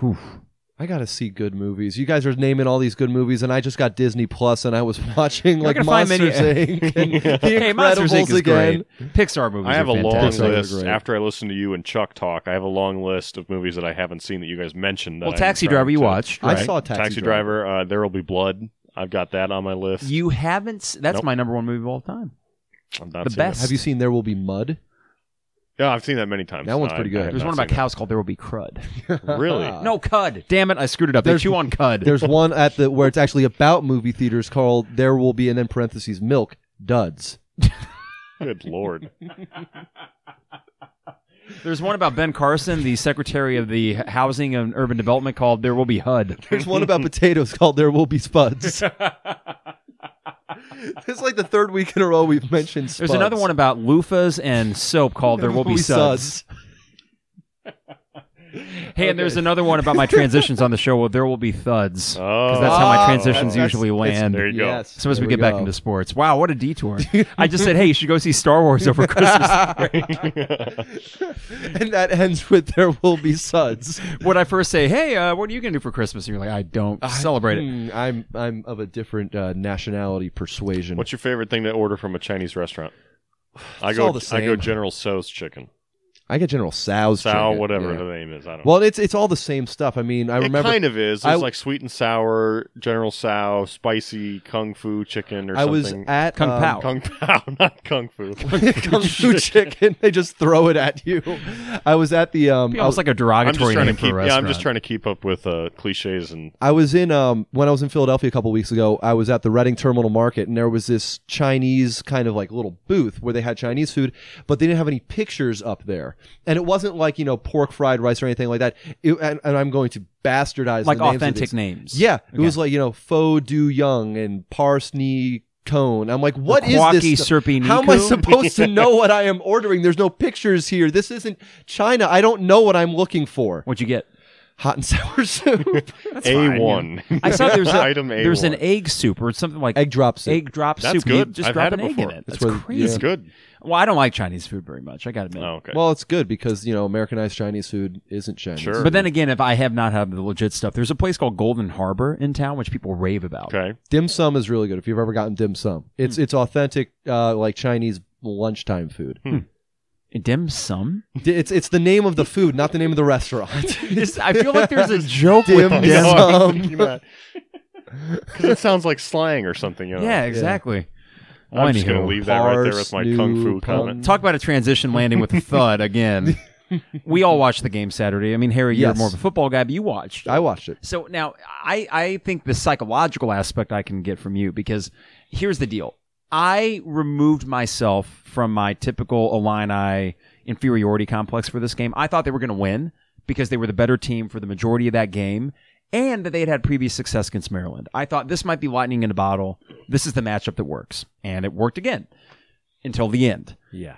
when did you, Harry, or did you, I guess would be the question, know that, okay, this team is tightening up a little bit too much? Or did you get the sense that Illinois was blowing it before your eyes? It's weird because after this moment, they didn't start to relinquish the lead. And I think this is the moment a lot of people are going to point to, even though after this moment, I think they were up by 11 and it got back up to as much as what, like 15, 16. 15 was the peak, Yeah. I think. And I think at this Early point in you were second up half. by 11. It was when you had the three free throws and you missed two of them and you only made one of them.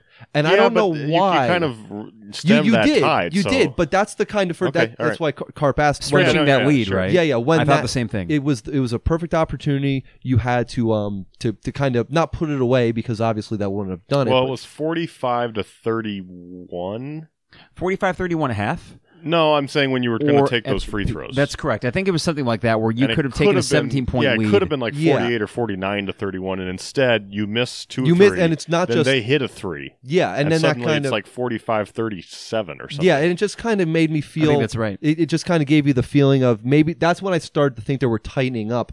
And the first time I was because you're watching it, you're watching it, and I'm just the way I'm thinking about it as I'm watching is.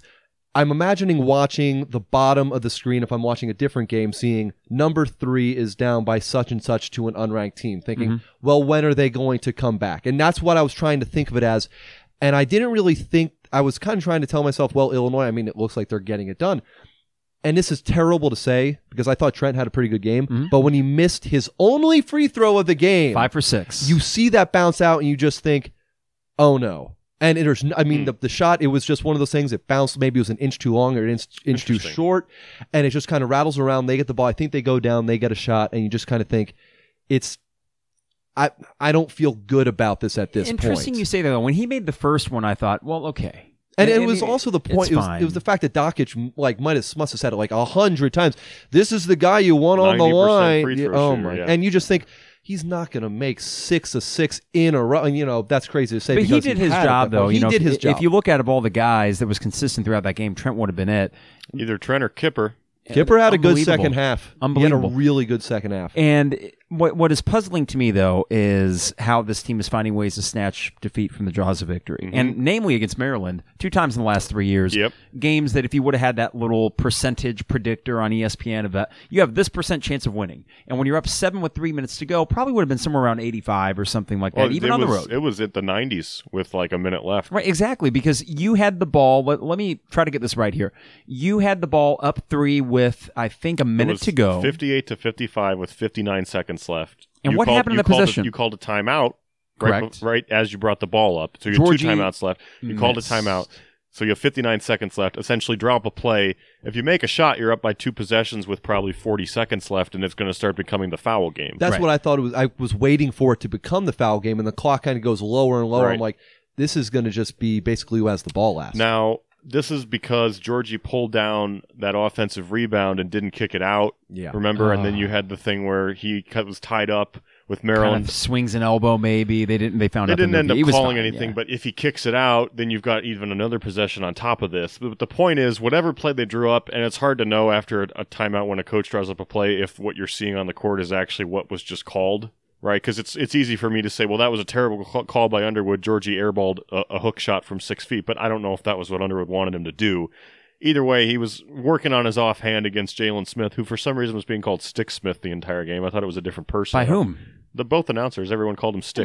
I didn't hear the second half. I I, I, I don't understand where that came from. But anyways, he airballs it with 59 seconds. So then they go down, and at this point, there's like 40 seconds left. Uh, somehow the ball goes out of bounds, and they inbound it, and Cowan hits the the deep three. But the frustrating part for me after that, there's a lot of frustrating parts. But when there's like when 20, he made the three, what was when he made the three, it was kind of just like an well, of course, Of course, is like my he's a too. really really good player. He's ranked number one in the nation on KenPom. So it's it, you know he says like, well, you got to close out. It's a 35 foot yeah, three. exactly. Like, I, I if you don't know close out, then you open the lane, and there's still Right, enough like- time where they can turn it into a yeah, and I don't game. remember who was guarding him. Maybe it was Trent. I don't really blame Trent for not like getting up in his grill when it's a 35 No, foot three. I'll, I'll give him that shot. Even Anthony Cowan, I'll give him that. Yeah. Was there a, a, a possession before the one where Giorgi got tied up, where you kind of had a similar? You didn't. You uh, the shot clock ran out. There Yeah, was so- two possessions in a row where it looked like Yeah. that happened, About the last five, four minutes of the game, I got the sense that Illinois was trying to run out the clock and Which play is not never to lose, good. which I don't understand, and they should never ever do. You know, this this mindset of you know the toughness and Underwood and the everyday guys like that's the opposite No, this of was that. this is gross light. Yeah, the running out the clock certainly is. I mean, you saw that many times against even competition like Rutgers, where you'd be up six with four minutes left, and somehow then with 30 seconds left, the game is tied, and you're like, how did we get here? Now the, the the thing with this, and I mean, I know football way better than I know basketball. Obviously, I know not a ton about basketball, and we can sit here and say it's it's easier to play not to or play. Uh, it's you should always play to win, play not to lose. It kind of seems to me similar to running the prevent defense, where you're going to Sure. notice where it doesn't work because they're picking you apart down the field. But that's also nine times out of ten what wins games for these teams. When a team has a fourth and ten that they don't convert on their own, you know, 35 yard line late in the game. A lot of times you're able to run the clock low. They're not going to hit the 35 foot three, and then you just win the foul game. Right, and I get that, but there's a certain difference between. But I definitely, like, yeah, I agree with. I mean, there were two of those possessions ended in Ayo backing up towards half court with like six on the shot clock, and neither possession ended well. yeah. I mean, there's there's a, there's a middle ground between playing prevent defense, but then ultimately stopping them from getting in the end zone, and literally lining up all 11 defenders on the five yard line. Yeah. and just saying, hey, don't cross this line, because I mean, you, you know, there, there's a middle way to play it. Yeah. But you're right. If Cowan doesn't hit that three, and you get the rebound, there's probably 15 seconds left. You're up by three, and they foul you. Well, there was a Yeah. missed three right before Cowan, and where you just get the rebound, then you get fouled. yeah, but and, they get and- an offensive rebound. And, But this is one of those things too, where there is a sort of butterfly effect, where every play that happened before that really led you to that moment, Sure. and that you could have avoided that moment entirely, letting the number one player in KenPom Yeah. even get a shot. and it started 20 it's for some reason about under four minutes is where it started for me at least where you had the running out the clock thing where i'm like what is happening you know it very much felt like when they were up i think it was like 57 to 50 it very much felt like just let's try and kill this clock let's try and get out of here. And i don't understand if that came from brad or where that came from because they weren't playing that way the first you know, I was worried that they were going to come out in the second half and not have that same punch them in the mouth effort. They did for the first like 15 minutes of the second half, but And then, then- for some reason they just kind of laid up all of a sudden. Well, they you adopt whatever the the game plan is, or whatever the attitude that goes with that game plan. So if you are playing essentially the prevent defense for basketball, it's only natural that then beca- you become almost like hyper aware of the score Yeah. and the time. Right. Yep. You can't screw it up. Just you know, uh, maybe we'll get lucky and get a shot with five seconds left in the shot clock. As a fan, I even get into the mindset of watching the seconds tick off and thinking, "My God, you're only two minutes It's away." only You're natural, five." yeah. yeah, exactly. But And you can't do that as Ayo or Andres Feliz when there's three minutes left. You can't just go, okay, we're going to run out this clock. And I don't know where that switch came, but it happened somewhere in between like eight and four minutes left in the game, and I ultimately think that's what cost them the game. And the three by Cowan doesn't bother. I mean, obviously, it bothers me. because- Fundamentally, it bothers me, but, like, you know. if you watch the rest of that game, there was it d- did seem there was a lot of times throughout the uh, the second half that they were missing open threes, and it Yeah. kind of felt like wow, Maryland or Illinois. Maryland, Yeah. Maryland. No one was making threes, but especially Maryland. And I'm thinking, I agree. wow, you are playing well, but they are also missing a lot of shots. And that last one kind of seemed like, well, they were going to get one Sure. eventually. It's just why did it have to come now? It wasn't one of those games where an Aubrey Dawkins is knocking down nine threes, and you're like, oh my, why that? You know, like that wasn't happening throughout that game. There Things were weren't- going Illinois' way for the yeah, most there, part. there weren't. a- I mean, I know there were some calls back and forth on both sides that were missed or, or made, but but there Evened wasn't. out, there much. wasn't one. You know, like I predicted before the game that Eric Ayala was going to score like 35, and it would just annoy the crap out of you. Sure. But there wasn't that player or moment other than the Cowan three late where you felt like, oh my god, like no matter what Illinois does, they just can't stop him. yeah. Yeah, I felt that way too. What was weird about watching that game is I had this weird calm, and what I said in the opening segment is that I have this new thing I've adopted as a fan, which some would interpret as being a fair weather fan. That you, uh, I'm, I'm dipping my toes in the water. What did John Groce say? Ten toes in. Ten toes in. I'm like two toes in. That's a terrible way to surfboard, by the way. It- it- You're always going to fall into the water. exactly. I don't think it was a surfboarding analogy. I think it was like a pool analogy. Like If you're you're, ten- you're- you know, you're all, both your feet are in. Yeah, So I guess if you're just anytime you're in a pool, you're ten toes in. Sure. I mean, Your yeah. ten fingers in, your two shoulders. It was one of those I mean, stupid things he put on a wristband and pretended it was profound. Hey, hey, those wristbands are awesome. Oski, by the way. you still have yours, right? Uh, I think it's back at the station. Oh, you got to get that before you go. I do. Okay. That's a memento. That is. Yeah. Make sure What about your keep that. jersey? I have like five. Oh, jerseys. yeah. Oh, I'm keeping one at the at the station. Okay. Um. Uh, well. Um. should Whatever I- you Is it still there? Yeah. Okay, good. Yeah. I noticed that my South Park figurines are on the window. Yeah, there's I'm a lot of surprised those stuff stay there. Up. I don't know. I no one pays attention to it. I took the guess. Tank Car bobblehead I got upstairs. Sure. I have like. Let me see. I, my brother has one of my jerseys. I have like three of mine. I have one that's framed. I have one. My parents have two of them. Uh, I, have, I have a bolt jersey one, which is really cool. Ooh, Nice. With a But patch? What?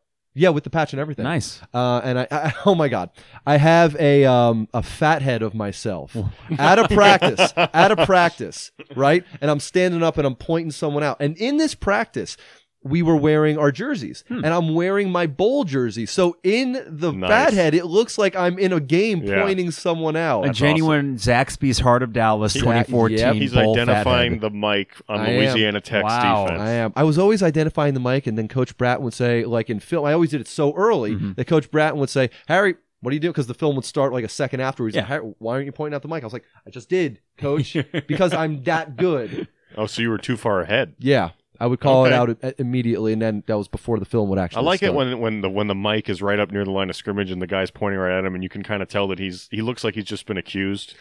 59's the mic, and you see 59 right there. Like, no, I'm not. I had this. What this is kind of side note. Uh, side note. Years ago, and I don't know why I remember this. I was playing Madden, and you know how sometimes it's just an animation where the linebacker will come up and he's standing there, and then sometimes he'll like point to the right and left, and he'll just Mhm. kind of. One time I was doing. I was playing. I think I had the Bears. I think I had Mark. Uh, no, not, no, no, it was Eagles. I had Mark Simoneau was my linebacker, and he was doing that pointing thing. And as he was pointing, they snapped it. And they threw an offsides flag for my guy's hand being Oh. in the oh. neutral zone. and I and I looked at the replay. I was like, "You got to be kidding me!"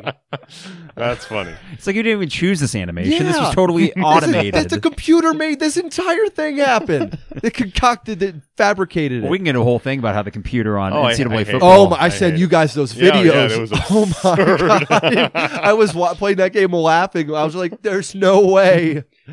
Oh my Uh, goodness! So But anyways, yeah, back to the game. The ten Yeah. toes in, yeah, or the two so, toes so, in for you know, me. like Two the, feet. the last four minutes was a feeling of impending doom, and I'm not saying that in hindsight as a I, negative I fan. staved that off though. Okay, all right. And, and the I- way that I did, I think, is this new approach I'm taking, which again can be interpreted as fair weather fan, but I don't really care what, what people think of me as a fan.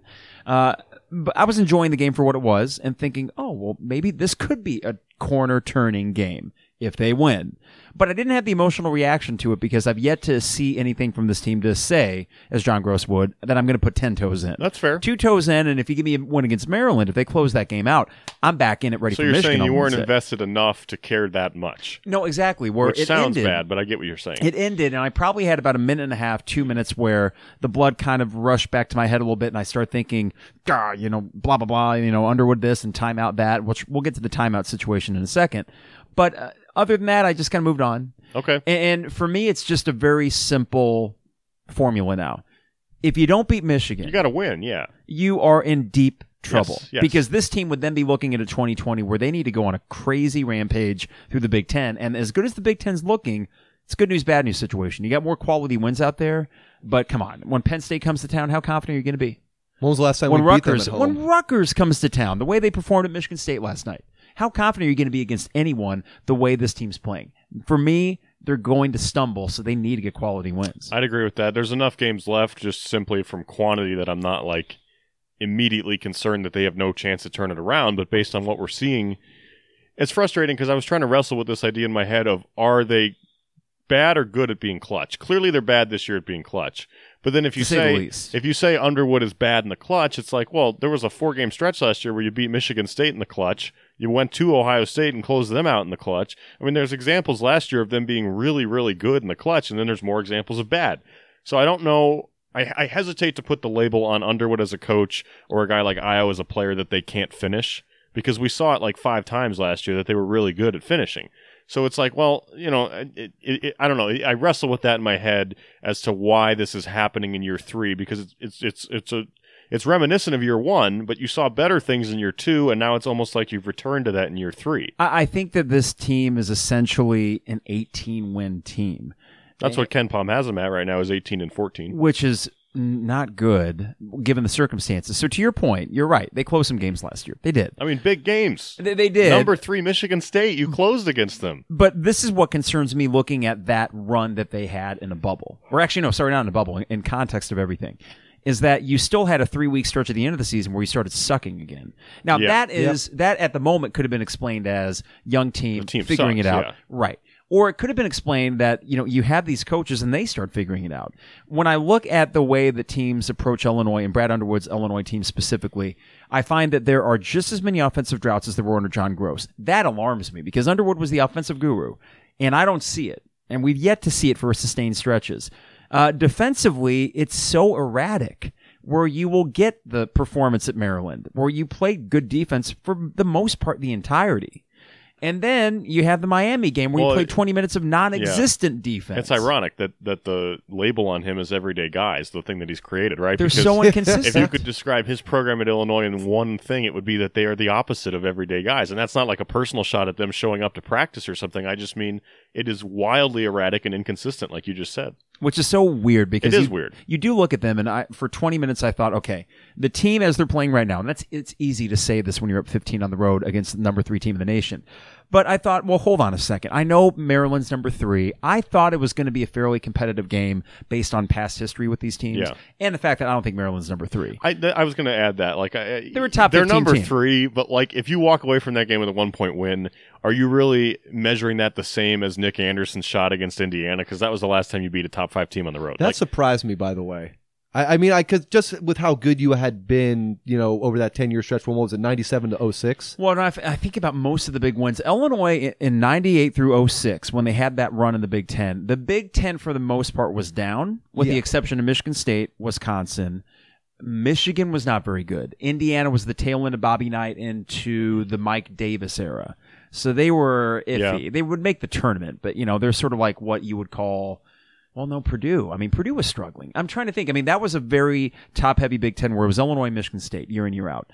And for the most part, you would play at Michigan State. They might be 15th or 20th. They were not top five Well, like when they you won that beat. Wisconsin at Wisconsin finally in 09, I think they were like top 15. But not 2010, top I think. Yeah, That 2010. the, That's right. Yeah. The four After days the after Michigan the State game, Paint the yeah. Whole Ranger. I mean, I, I, I guess what it really boils down to is that you know top five is. I mean, that's that's cream of the crop. Yeah, I mean, yeah. even But- our but- win but- against the Wisconsin game was was a uh, in football that was number six. So Sure. just see how high you know how much it really takes. To I get a guess I mean I didn't win. I didn't get the sense as watching that game that they were about to topple like a monster. Yeah, No, exactly. Maryland's a really, really good team, but I didn't feel like, you know, Duke has been ranked number three, Kentucky's been ranked number three. I didn't feel like that was the type of win that they were on the precipice of getting. Had it been Ohio State the way they're playing now, holy crap! I mean that that Yeah. team right now is. You look at Chris Holtmann. I'd have to look at the hiring timeline.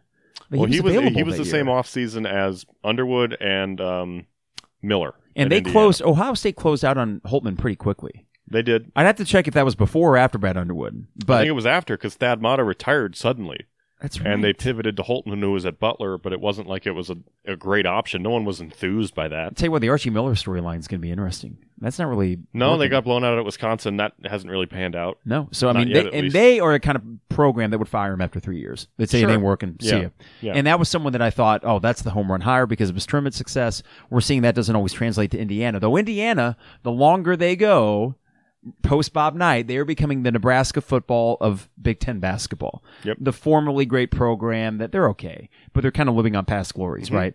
But with Illinois, the thing that concerns me is that we're in this really weird kind of purgatory that if they don't make the tournament this year, you probably, and I say probably, you don't, let's be honest, fire Brad Underwood unless it's a disaster. But I don't really know what you do. I don't know what you do either because there's probably you- a you- contractual thing going on here. And you accrue more talent and hope that it works, but you have the same amount of a talent talent accrued right now and it's not working. So Right, and then in all likelihood, I mean, the way this is projecting, and I said this in the opening segment, my version of purgatory is in Illini fan, and this is no personal offense to Ayo, okay, but you get him back for another year Yep, you at lose the Adam. expense of losing three years of Adam Miller. who goes to Michigan and tortures you firsthand. And then we try to get sold as a fan base in the offseason that, hey, guys, they're all back. We know this year wasn't we we wanted it to be. Now we're going to figure it out. And if it's Brad Underwood as your coach, there wouldn't be a lot of evidence if they in fact go 18 to 14 that he, he can't figure it out. Sure. Yeah. I mean it's this weird feeling I have. Yeah. It's a lot like John that's Groce fair. year five. that's fair. You're kind of just stuck right now. You're stuck. And the only thing you can do is hope that the raw talent on the team eventually turns it around. Because I mean, you saw it. Mhm. I'm not saying that the raw talent wasn't there for 35 minutes of Maryland, but there's something. And you pointed back to last year, and I think it was the Penn State game at home when the Flying Illini were back, and that was the Great game- opportunity to keep the good vibes Yeah, so that going. was the right? game after that four-game win streak, and I know that two of them were Ohio State and um, Michigan State. I'm forgetting who the other two were. Was one of them? Well, w- Pull it up here. Was think, that I think the they were first- easier wins. was that Penn State game your first loss after that streak? Because Yes, I remember that's you my also point. had you had the I mean, the crowd was feeling good, and you you had the loss at Penn State. That Well, that was at the end of the year, though. No, no, no. Was that afterward? I thought I thought they Yeah. bookended that winning streak. No, the Penn State loss on the road was like the last game of the season. Okay. But the point is, after that four game, or maybe it was four and five, it was some stretch like that. But I don't remember a marquee win other than Ohio State and Mich- Michigan State. It might have been like Northwestern and Minnesota or You something. had two close wins in there. I remember you played Wisconsin pretty close, but that like did, until there was like three minutes game. left by po- like fifteen. So, so right. So you win four in a row. You lose that Wisconsin game by I think five or six at You played well. Wisconsin, Yeah. and then you come home against Penn State. You had a week off. It's a Saturday game. The Flying Illini are back. Penn He- State. Here's what here's a that. Four, yeah, They four game win streak. you. Lost to Wisconsin by six. Okay, so then and then five around. nights, five days later, it's a Right. Saturday at home against Penn And- State. Yeah, it, it ended up being closer in the final score than it actually indicated, but they punked you in Yeah. that game. And I would point to that if we're a year from now discussing the type of purgatory that you're talking about, Carp. I would point to that game and go, that's where I think, from a coaching standpoint, something's wrong. Because I don't understand how that group can win four out of five, be feeling pretty good after you almost beat a ranked Wisconsin team on the road, come home to a Penn State team that is in the bottom three of the league, and just have them embarrass you. Mhm. I mean, that's something that you that you point to in the macro picture of things and go, what was that? Like like that that is not an excusable loss in my opinion. and if you think about it, so the the time you felt good about this stretch would have been up through February 18th last year. You still had essentially a month of basketball after that, where the only ones that you had were against Northwestern. And he had some bad losses in there. Penn Right, State right. punked you twice. Keep Right, in mind. so they the- punked you in the the- last day of the regular season. too. the the point way. is, No, no, after no. three really good weeks, you have two really subpar weeks, ending with that Northwestern win at home that was like 79 75 or something, and they had nobody. You know Miller what's weird? Cop and someone else, Yeah. and it's like Miller and- and Cop. you walk Oh away from that God. game and it's a win, but it's Yeah. like something is wrong. Wait, Yeah, was there was there a Northwestern win before the tournament? Yes, the last game of the season at home was. So a you played them win. two games in a row then. Two out of three. There you was a played- road game at Penn State where they s- Yeah. spanked Okay, you. okay. So So, you go uh, okay, close gotcha. home win against Northwestern, which shouldn't happen. Yeah. You go getting punked on the road by Penn State, which and then it takes happen. Overtime. overtime. And then because it was Western. Feliz missed the layup. Yes. it was a wide open followed layup, by too. a thirty-something point loss to Iowa. Oh my So God. The, the point is, like, it's okay to say that that happened because that was technically the worst team in Illinois history, record-wise. But I don't understand how you can let it go to that depth after three weeks of that height. If you're a good coach, I don't Yeah. understand it either. and I'm not ready to call that like the indictment on his whole No, era no. here yet. But to your point, if we're sitting here a year from now at their 18 and 14 with a first round exit in the NIT, you know, it's like uh, that. What- what that then? that to me is like that was a point where I go, okay, that's an identifier that something's wrong. And I hate that we're here a month into the season. We're a full month plus into the season. And I'm not sure what I'm watching. You know, and, and It's to very me, confusing. I don't know how to summarize it. the pit in my stomach feeling is that this feels so much like John Groce years two, three, and five. His fourth year, that was a bad roster. We knew it was going to be Yeah. I mean, I would argue that no John Groce team's going to go into Maryland and, and compete for 35 minutes to begin with. Because Yeah, there were a few Maryland games where you're you're down 20 immediately, and it's like, okay, turn off the TV. But yet they couldn't find their way off the bubble. Right, Like they always hung nothing around. was nothing was that ugly. So this team, I think, is going to find its way on the bubble with a win here or a win there. But we're going to be spending all January, Yes. February biting our No, nails and hoping. And I'm thinking, wait a second. At the end of the day, if they make the tournament, mission accomplished. And I know I said before football, if they make a bowl game, I'm happy regardless. Well, it happens, and I still got issues. But you know what? Mission accomplished. Sure. We move on. With basketball, my God, this is not a high bar to clear. What if not they- with this roster? What if they get into Dayton? So that's the Play-in? that's the last four in, and say like- they say they lose that game You see, the bold move would be this. If let's say that's the situation. That's they ultimate got to the tournament, but it's like Right. right, the That's- ultimate yeah. ambiguity. 19 and 13 with a couple really quality wins. Let's and be a- honest. I think they're going to get a few good wins. Like I just, I thi- I do I think they have enough talent, and they're facing enough mediocre Big Ten teams that I could see them going to Purdue, who's ranked 23rd, and winning.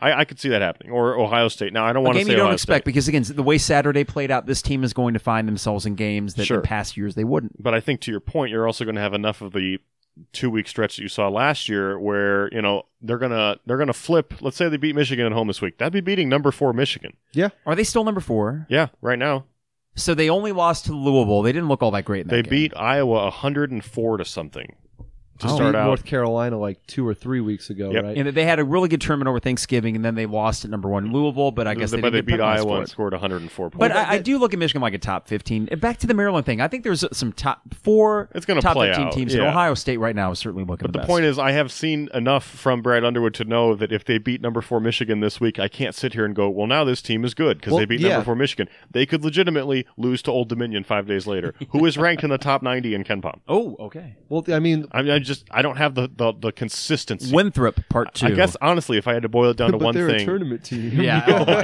God. I remember that refrain. if I had to boil it down to one thing, I guess it would be that I don't have consistent faith in this team. Agreed. I have Agreed. night to night faith that they could play with anybody, but I have zero faith that they could string together a month of that type of basketball. they play to the level level of their competition. Where Yeah, you're, you're going to see them go into Maryland. You're going to see them play. Um, I mean, let's be real. If you were able to go into Maryland and almost win that game, there's no reason that you shouldn't be able to compete and even win this game coming up against Michigan um, coming up. But then, like you said.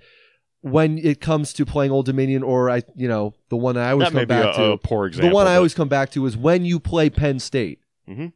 Would any of us be Sure. surprised Or if like that you one know. goes on you the get you get Indiana on the road this year and not at home. Like, I think Penn State's over 500 against Illinois in the last 10 years. yeah. Well, Penn State's going to actually basketball. maybe be good this year. this is offensive. You know, I don't like it. yeah, Penn State's actually going to be good this year. Yeah, But they're, my they're but, pretty but, good. but my point is just like like I said, if you beat Michigan this week, you have technically knocked off a top five team. But I'm not walking away from that game with the macro opinion that everything is fine now. there are two awful teams: Nebraska and Northwestern. Yes, I don't know if there's any other awful teams, but really, that's probably advantageous. to Minnesota's Illinois. not good. No, Iowa's fine. uh, you know, But there's, Wisconsin, there's your Penn State from last year example would be Indiana. Iowa. Iowa or, in- or Indiana. Indiana's fine. Them Right. beating number four Michigan does not make me any more confident that they couldn't lose at home to Iowa. My worry is Well, that Illinois. concerning. Yeah. Yeah, exactly. My worry is that Illinois is ultimately going to be lumped in with fine, and that's Right. not going to be enough. In, in know. a year where, other than, I mean, I know Ohio State has kind of risen now, but other than, I mean, Michigan State's five and three and, and won a single digit game over Rutgers. Like, I don't think the top is that loaded. So in a year where you could finish as high as like fourth realistically, it would be pretty sobering to see them finish ninth. This might be a silly question to ask before the Michigan game because in two days this podcast will be a little bit outdated, true. depending on the result of that. I mean, if they lose to Michigan, essentially everything we're saying here kind of holds. Um, in that we're concerned and there's a lack of consistency, but they could easily come out Wednesday and beat Michigan by seven or eight. I say easily. And I would, and I would, Not re- easily, but I would remain confused then. And I'm not saying I don't want it to happen, no, I get it. but like I could see them in a close game finishing in the clutch, and it just adds to the confusion of why can't this happen consistently? who needs to be more Giorgi, I, or the two names I go back to. Feliz surprised me with just the erratic final possession. Yeah, but he's so like aggressive that I'm not going to necessarily fault him for that because he was trying to drive it and draw a foul. Let's have let's have the timeout debate. Okay, I did with myself, the which isn't timeout- quite as I did with compelling. myself. the whole thing with the timeout, and I'll, I'll let you guys hit on. I just want to say this real quick. At that point, it's it's one of those things where you're getting angry at someone for not doing something, and at that point, it feels like well, you're. It's like you made a mistake to make a really bad situation even worse. So, I mean, if you take the timeout at the correct time after the rebound, yeah, you have a chance to throw the ball all the way down there. Maybe you know what you're doing. Then they have to, you know, probably still make the free throw, or they will then still make the free throw because you're going to take your timeout.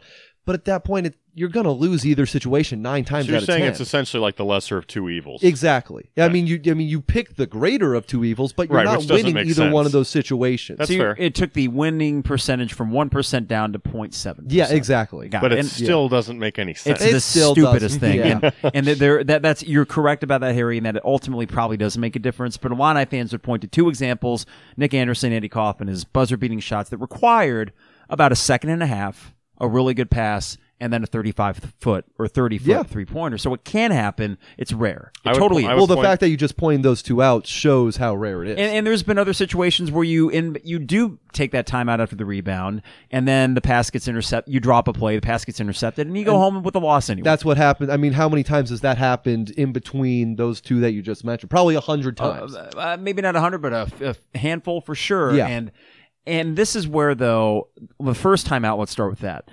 The reason I had a problem with him not calling a timeout on the last possession is because That's what I would point to more so than the free throw. Yeah, is because when you were doing that, you're saying as a coach, I have coached my guys in late game situations, and I have trust in them to get it done, and I don't want the defense to get their guys set. Which he should by now. yeah, exactly. But He what he's seen shouldn't it hasn't told him that. So if he had the mindset that I don't want the defense to get set and I trust my guys, then that's a strike against Brad Underwood because that trust against his guys didn't pay off. we just saw it five days He just- earlier. exactly. He just saw it. Then It- completely it's blow like it. Yeah. You, you could not have had a better uh, comp handed to you. I You just- oh my literally God, I just now, realized now that. now to be fair, he didn't have a timeout with Miami because he blew all four of them in the first half. Mhm. But he he literally Which has that's a whole other, which Sure. is fine because, but Yeah. again, don't go down 27 right. points. But uh, he. Just an literally he literally has a four day example in his mind of exactly what happens when he puts trust in his guys. I mean, it's not even like two weeks. It's not even like remember last year when Brad put trust in his guys. It's remember Monday when Brad put like he, he has an example from this week of what happens mm-hmm. when he puts trust in his guys with ten seconds left. It seems I- to me it- like it's mind boggling to me that he wouldn't call the timeout there. when we were texting, I felt like you were different when you were watching the game, or was it Harry that was arguing that you don't call the timeout? Well, there? I was arguing what Harry was saying just now with the free throw part of the timeout, to where Okay. You know some people were on Twitter saying it was a fireable offense that he called it in between the free no, throws. it's stupid, but not fireable. It's I'll- stupid, I'll but find I, I, I did not. I did not have the take that that was a fireable offense. As soon as he, I, I did the first text. As soon as he took the timeout, I said, "Why are you doing that? He's going to miss it on purpose now."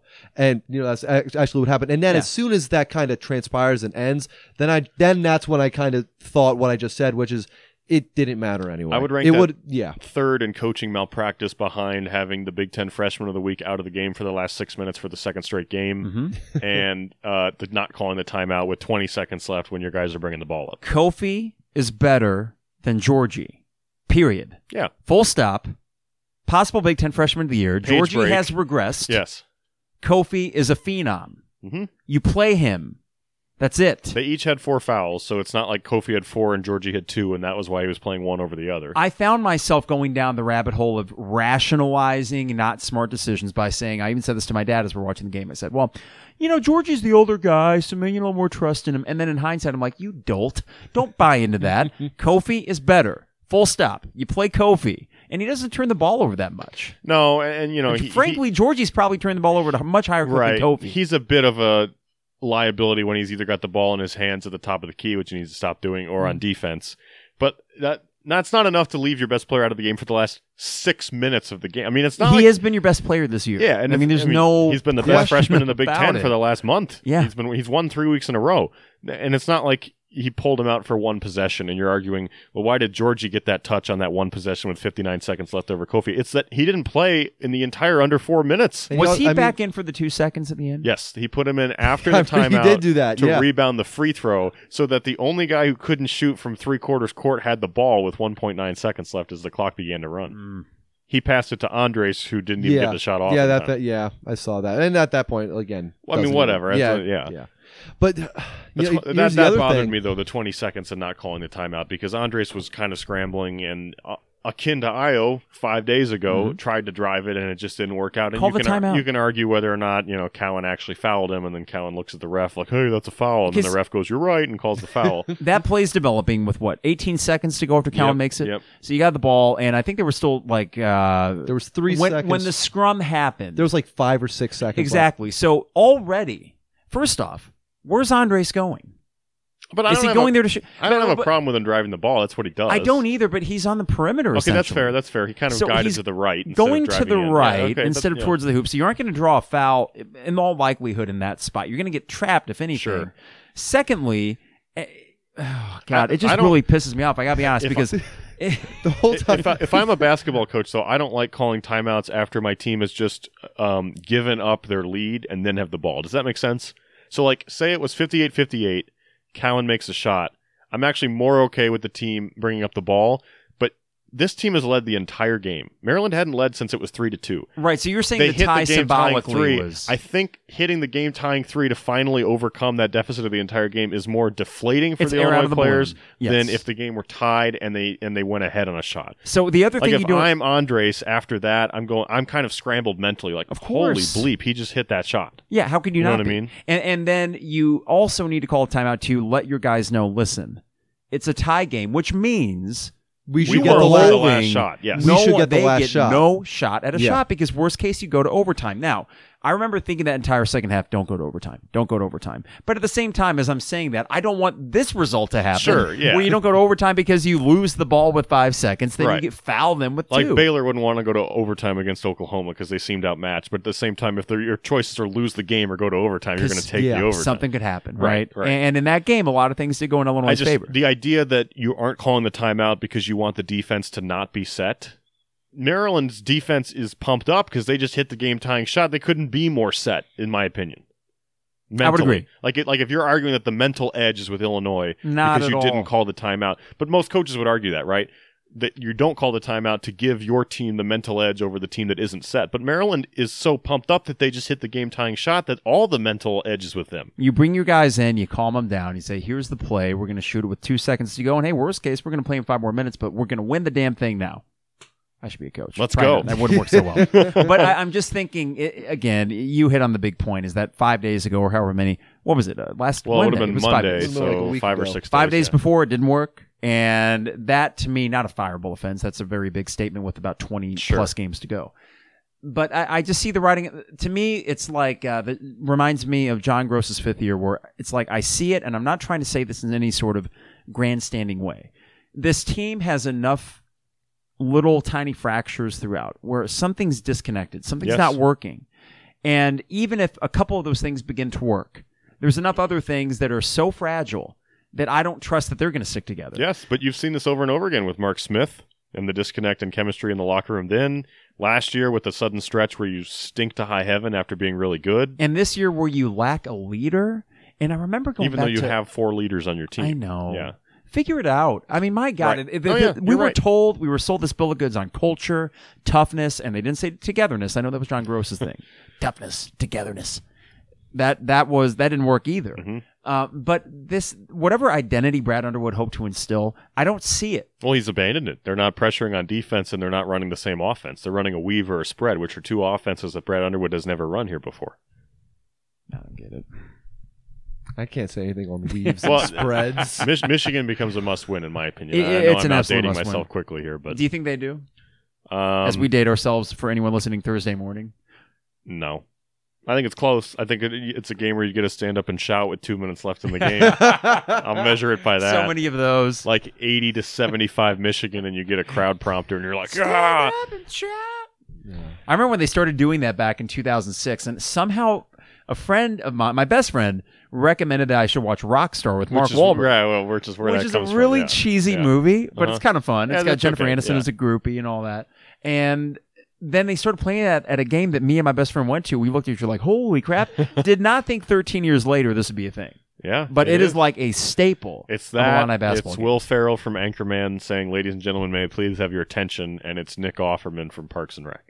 I need you to get off your butts. Oh and wait, there's, scream. there's Butkus saying, "Get off your butt." and Get off your butt. Yeah. Uh, how was the crowd at the Miami game? Didn't get a chance to. I Did didn't you go? I was I, I was at the station watching it Okay. because I had to do the show right up until tip. so did you just watch the whole thing then I at did. the station? Yep. Huh. By myself. It was actually very liberating. I could scream. I could, you know. Just be sure the program button isn't on. And the, right. Yeah. Yeah. There were yeah. so many close calls. The, the conversations Miami we'd game? have. No, no, no, no. The conversations we'd have off the air. Oh. Oh yeah. Oh. And then we do the oh, fake out. Oh. Hit the button. We're on. Yeah. Uh, there was one time actually where we were on the air, and I forget the exact circumstance, but I think Jeremy and I were talking, and I had made reference to a story that he was about to break on his website, like a name, I think a commit or something. And I might have said it loud enough to go over the air. And then we look down and we're like, oh crap. Like I just ruined this kid's reveal. I forget the exact context of it. And Jeremy looks at me like, oh my God. And I'm like, dude, I'm so sorry. So we go back to the podcast and sure enough, it didn't go over because I really think we would have had to yell. You for have to be things to really close over. to those mics or Yeah. any mic for that matter Well- for it to actually go over the air. Because you got to imagine, you not imagine, but you also got to remember that when we're talking to each other, there we're standing further away from the microphone, and we're just kind of, you know, talking like this. Mm-hmm. Right. And and plus there's like a commercial playing. Yeah, exactly. So too, everything so, would yeah. have to go wrong for someone to be able to You'd hear have what to you yell say. it into the mic. Okay, Yeah. yeah. So we, we avoided that. Uh, eh, uh, what else do we have to talk about? I mean, the bowl game. Yeah. Which there's not a lot. I mean, It I'm going, kind of- was- so I'm excited, but It was funny yesterday. I was working. Free lodging yes. for you. You Yep, got family yep, up yep. there. How come whenever I hear lodging, I just think about like staying in a like log cabin?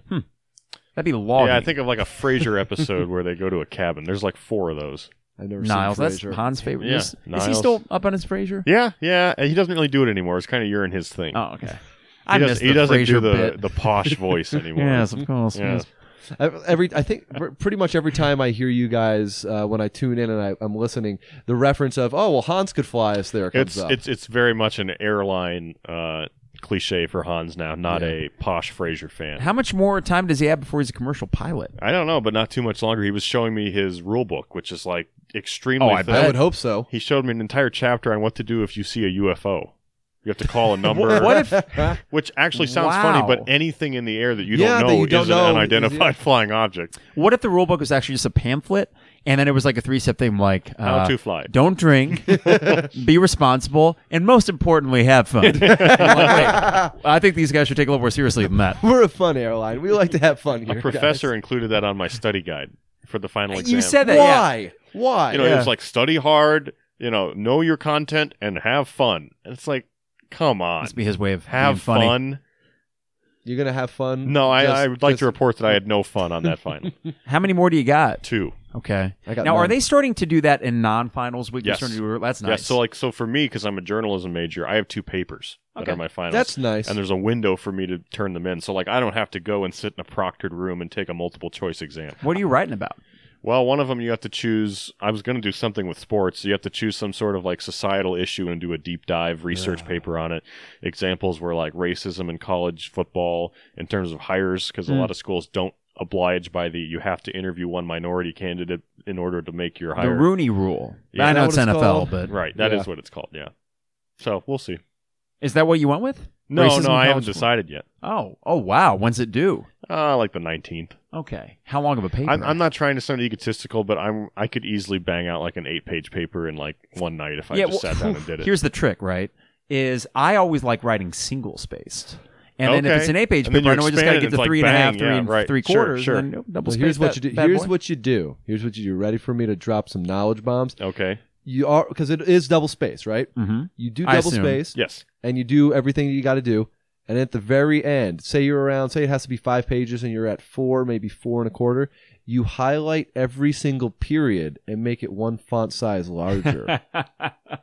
it's still double space. You double gotta space. really be reaching for. Yeah. for That- I've room te- that's what you're I I that. did that every because you I mean- just control find period. Well, the thing is, like, if five pages, the first page you've already got half off because you do your name, double space the professor's name, double space the date, double space the class, double space the title, Yeah. double space the start, and it's like half the page is already done. T- control find space and, resp- and replace every space with two spaces. Wow. Well, do the two space thing anyway. I'm old school like that, which I guess is an old person you thing change to do. the margins from 1.25 to 1.29. Yeah. Get this. tiny little things. we did a peer review for an English 400 level class that I had to take to become an English teacher. So I had to get some more uh, content. So you area take more classes. Yeah, take more content, and then there's teaching methods. So for the English content, had this one thing. I think it was the uh, what sisters wrote uh, the Bronte sisters. These old British lo- uh, gals, lasses.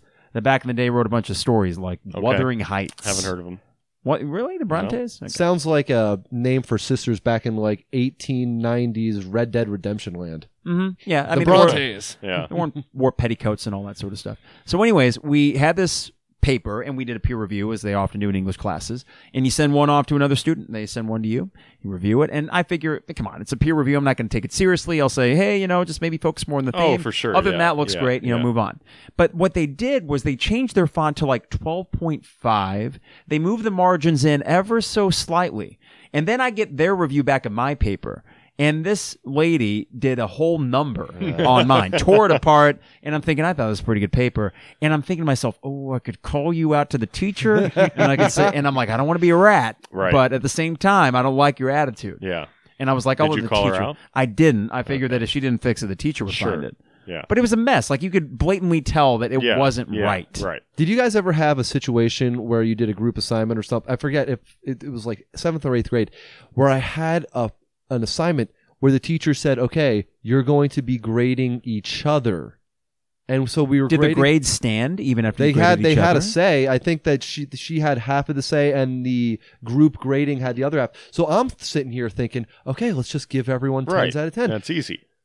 These people gave me like a five and six out of ten.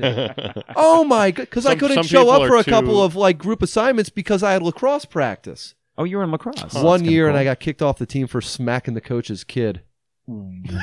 what? It was Wow. this drill where With you a have to. lacrosse? No, no, I wasn't Oh. dirty like that. Not like Inadvertently, like uh, right. Marty McSorley. No, it's this thing where um, Who's Marty McSorley? hockey player. Oh, okay. Of course, I, I come was on. going to go with Trace McSorley, but I, I don't know who you're talking There was a- Hagish Pendelschmack. yes, Hargish? Hargish. It was Hargish. Hargish about. We Pendel. haven't Yes. heard about him in a while. Nah, no, he's dude, he's Is got he- some is he a clap Russian bombs town or coming a in from hockey the player? permanently I concussed. Yeah, He's permanently which in other words is just retired Yeah. in hockey terms.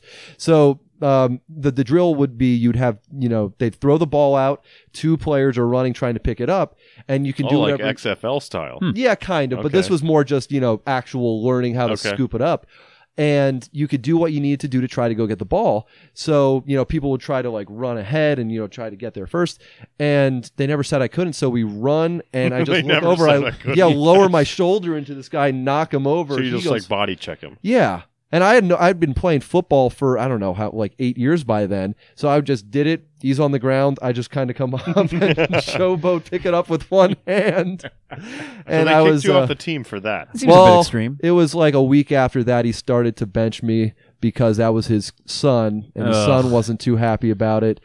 Uh, I didn't get along with The the son coach wasn't either. too happy about it. Of course Who not. cares? You Yeah. miss your lacrosse days, or are you okay? No, I played for one year. okay. Yeah. I feel like the sports nepotism in sports. Maybe this is what my sh- paper should be about. Mhm. Yeah. Nepotism in sports is something that is pretty prominent, but never ever talked about. You can ask Miles Smith about it. Sure, I or you can guess ask Ryan Tyler Cubit. Underwood. Or I mean, Tyler Harry, you might have the Cubit information, the ca- uh, contact info. Well, it's, it's. I feel like it's bigger, and this might be silly to say, but it's. I feel like it's bigger the lower you go. Like in Pop Warner, first grade, second grade, third grade. Well, sure. Coach's kid is always Yeah. a quarterback. I By just- the time you get up to the collegiate level, even if it's Cubit or Miles Smith, these guys know something of what You're they're right. doing. Being being around osmosis and you know, Yeah. and you, you learn stuff. But like we're watching the Iowa game. Well, there's Brian Ferentz, I'm the like, oh, offensive yeah. coordinator. I'm like, Yeah. what? Yeah.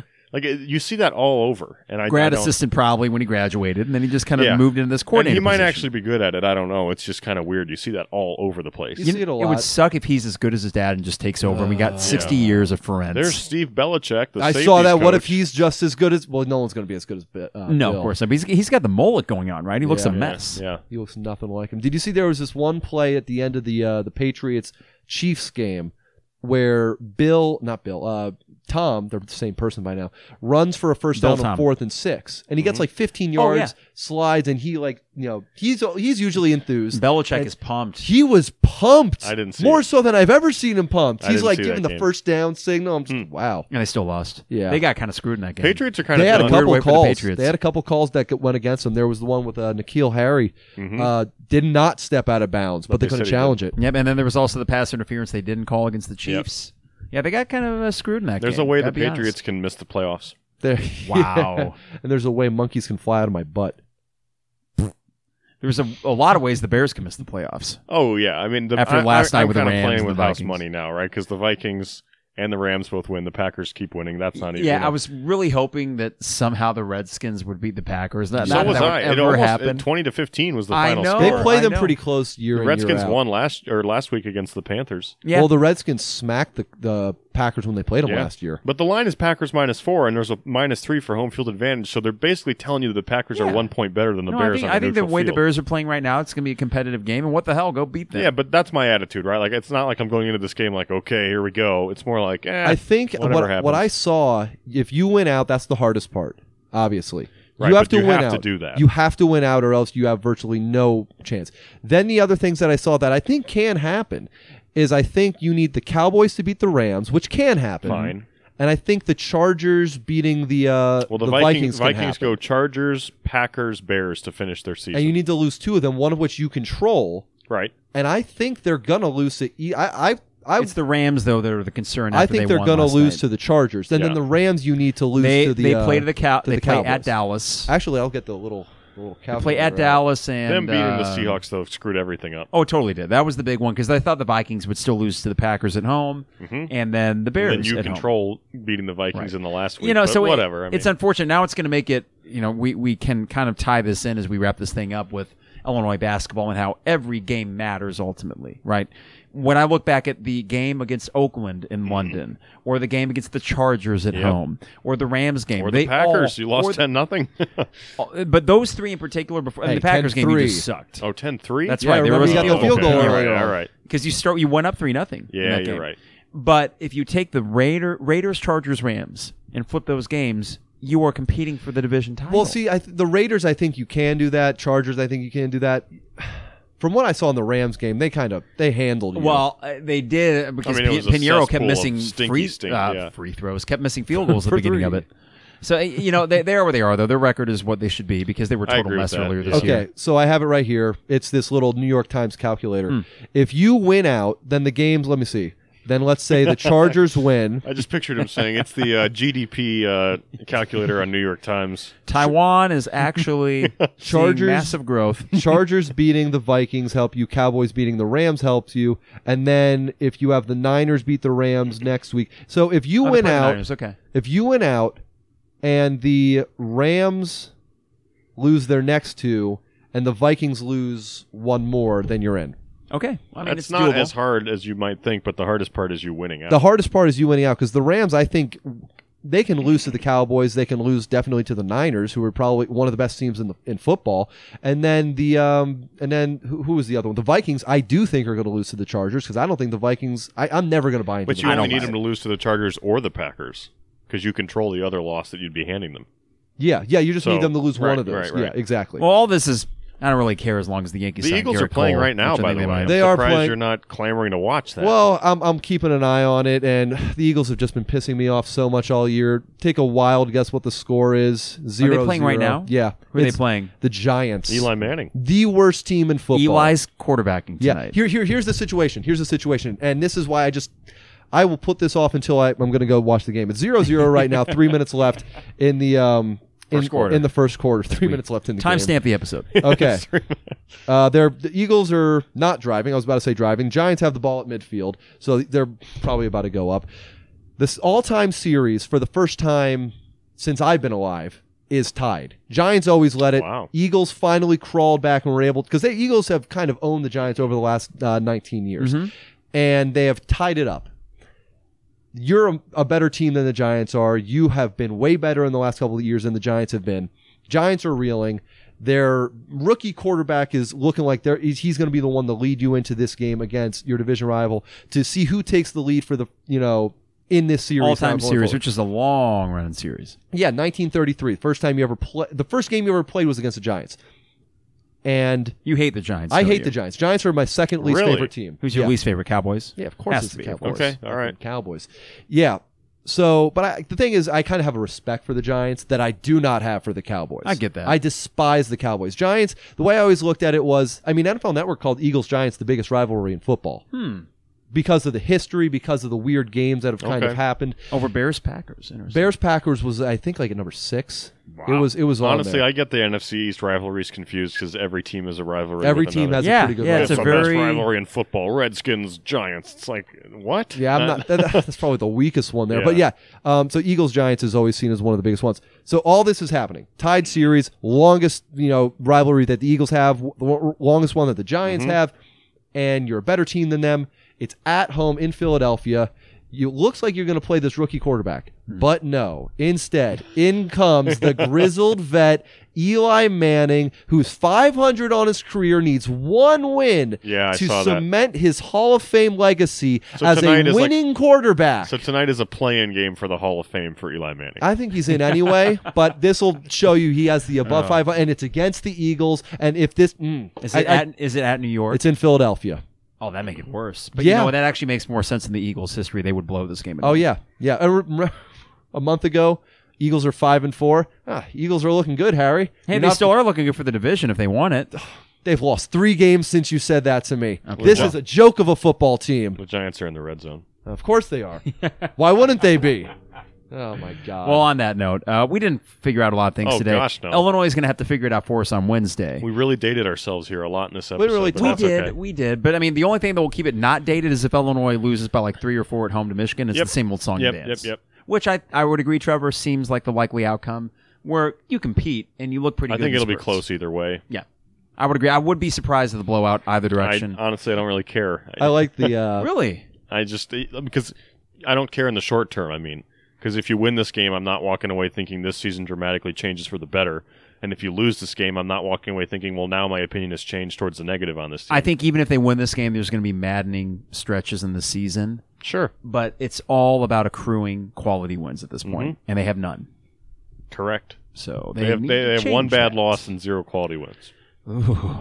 And if you That don't, Miami thing is going to be the killer. I'm don't- telling you, it's the freaking killer, just like Georgia Tech 2013, Right. Oregon 2014. if you don't beat New Mexico State 2015 or 16 or 17, what year was that? You played Well- New Mexico State at the United Center. Would that have Harry mattered? just looked at me like, what? Would that have mattered? Was that Underwood or John Groce? Uh, I think that was Groce's last year, wasn't it? Did you lose to New Mexico State? Up Yeah, there? Well, I mean, you State lost to Farm Winthrop. Center. That was the Lou Henson game I mean, if you would have, be- oh god, I do that's remember right. that. that he didn't attend. And if you would have beaten Winthrop that year, I mean, that wasn't the killer of the year, but that was another one of those. Illinois loses by five to a team in the 80s in the RPI, and you're like, ugh, that's gonna bite. and it did. Yeah. I Way too remember- many of those in the last decade.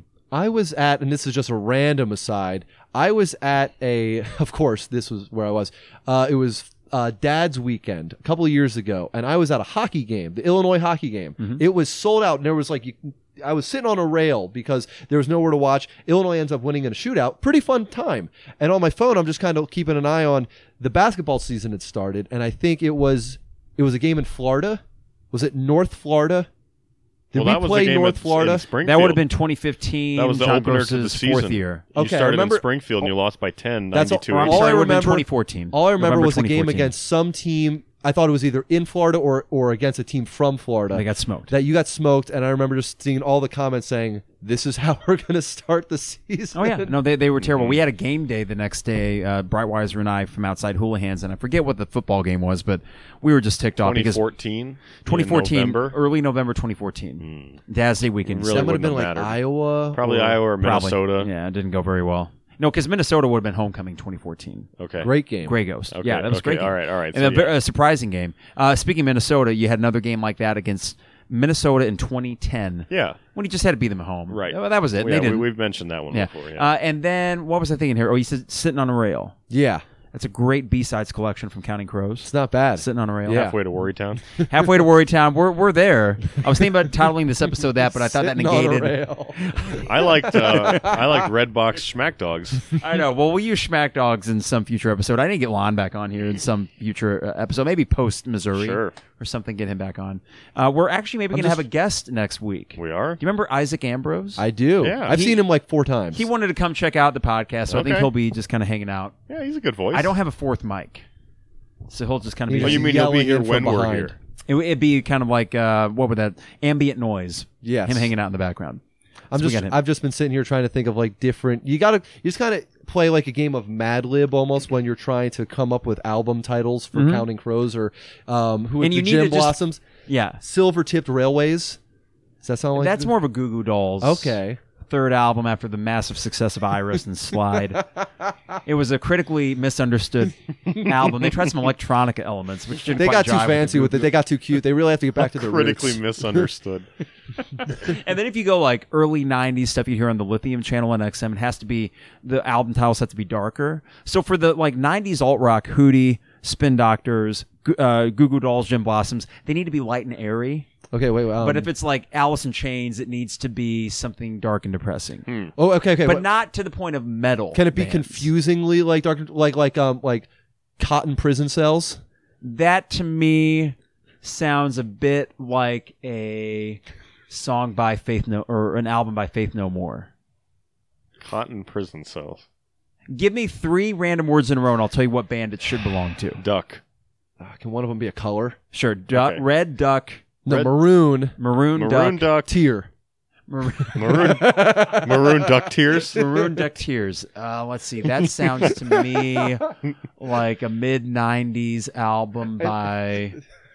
Oh, no, no, that sounds like a dashboard confessional. Maroon album. duck tears. Maroon duck tears. The the the the, uh, the album cover is literally just an eye with like a teardrop, but you can't tell it's a duck. But no, no, no. I think you should like a slight silhouette of a duck Sure. bill. Yeah. It's like a normal eye, but there's a little black duck bill that's just Okay. kind of Uh, yarn. yarn. Oh, Navy, navy, Old. Yarn. No, that's Old old, Navy yarn. That, that was my association. that's the Counting Crows box set, which features all the hits and the B sides. Old Navy yarn.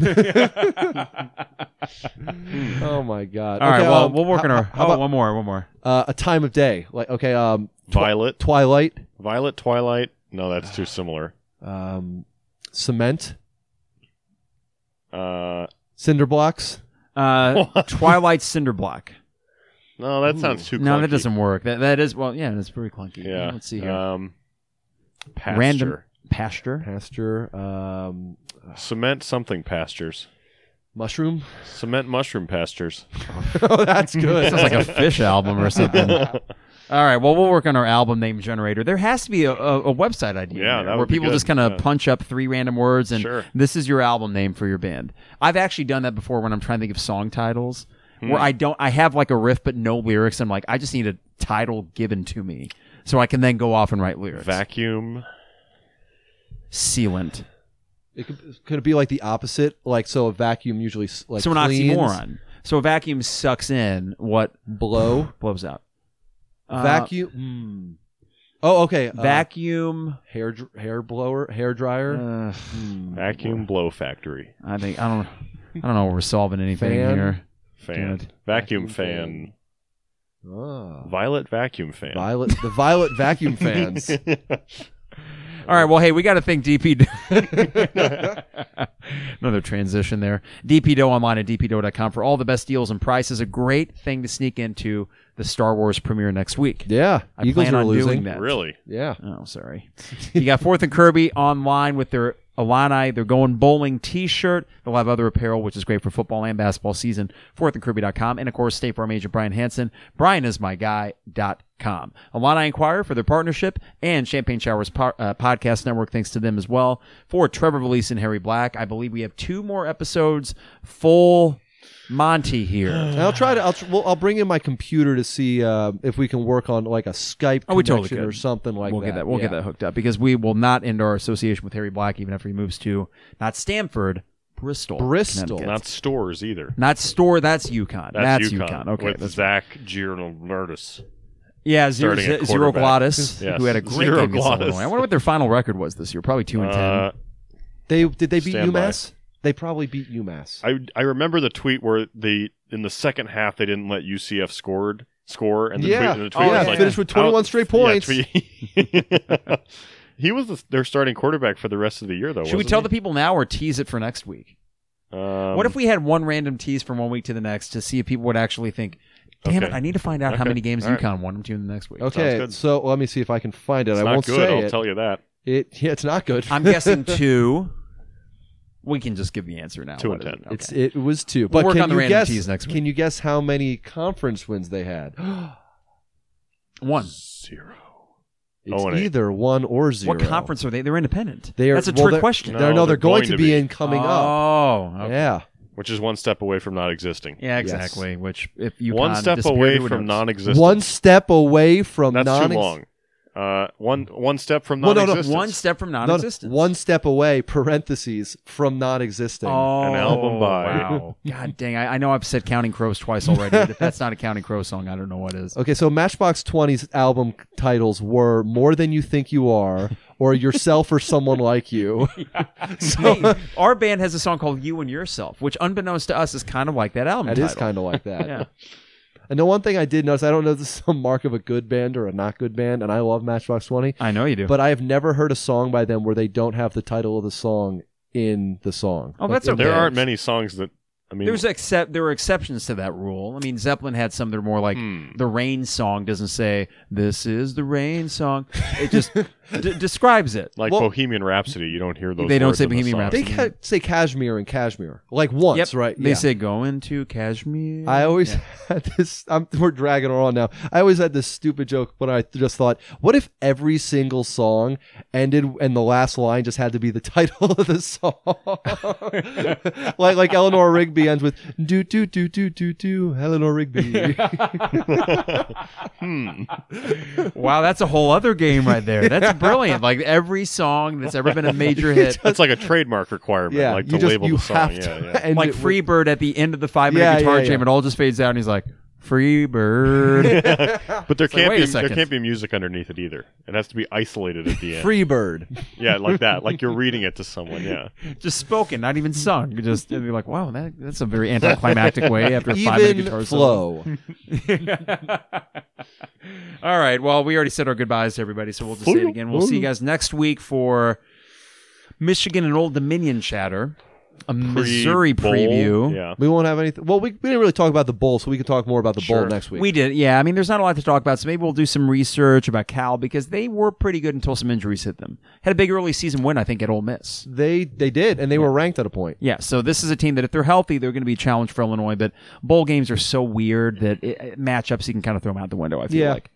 You Plus- can throw the records away. I know it's a home game for them, but there is the aspect that it's I don't not think as they're big going to be deal. very to them. motivated. Yeah, you I mean, travel imagine twenty minutes your to play. Cal.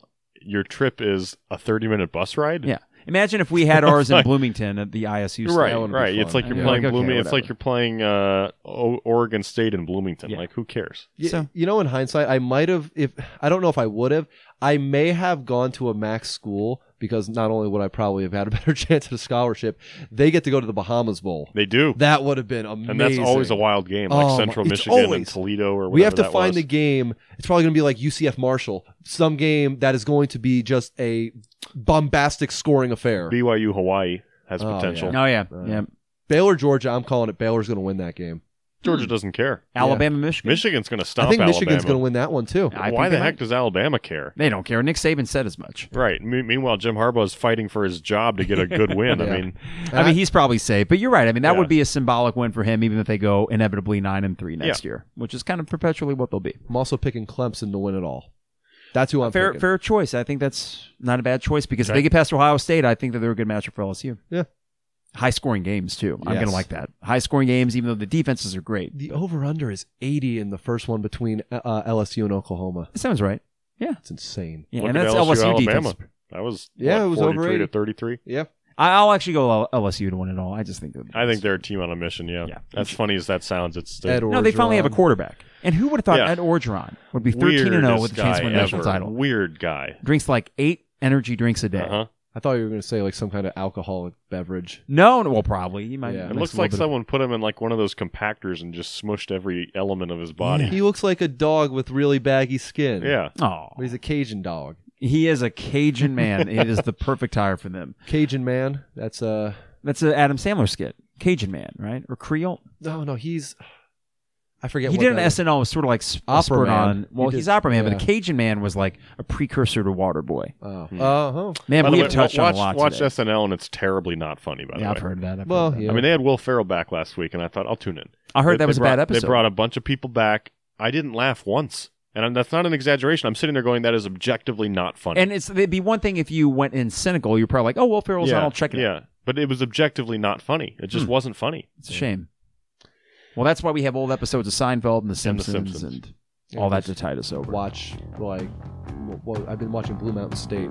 That's That- good. oh good my show. God, that show. Yeah. Third time through. Got some appeal to it. yeah. God damn, we touched everything. It's like a banana. It's appealing. It is the 200 level.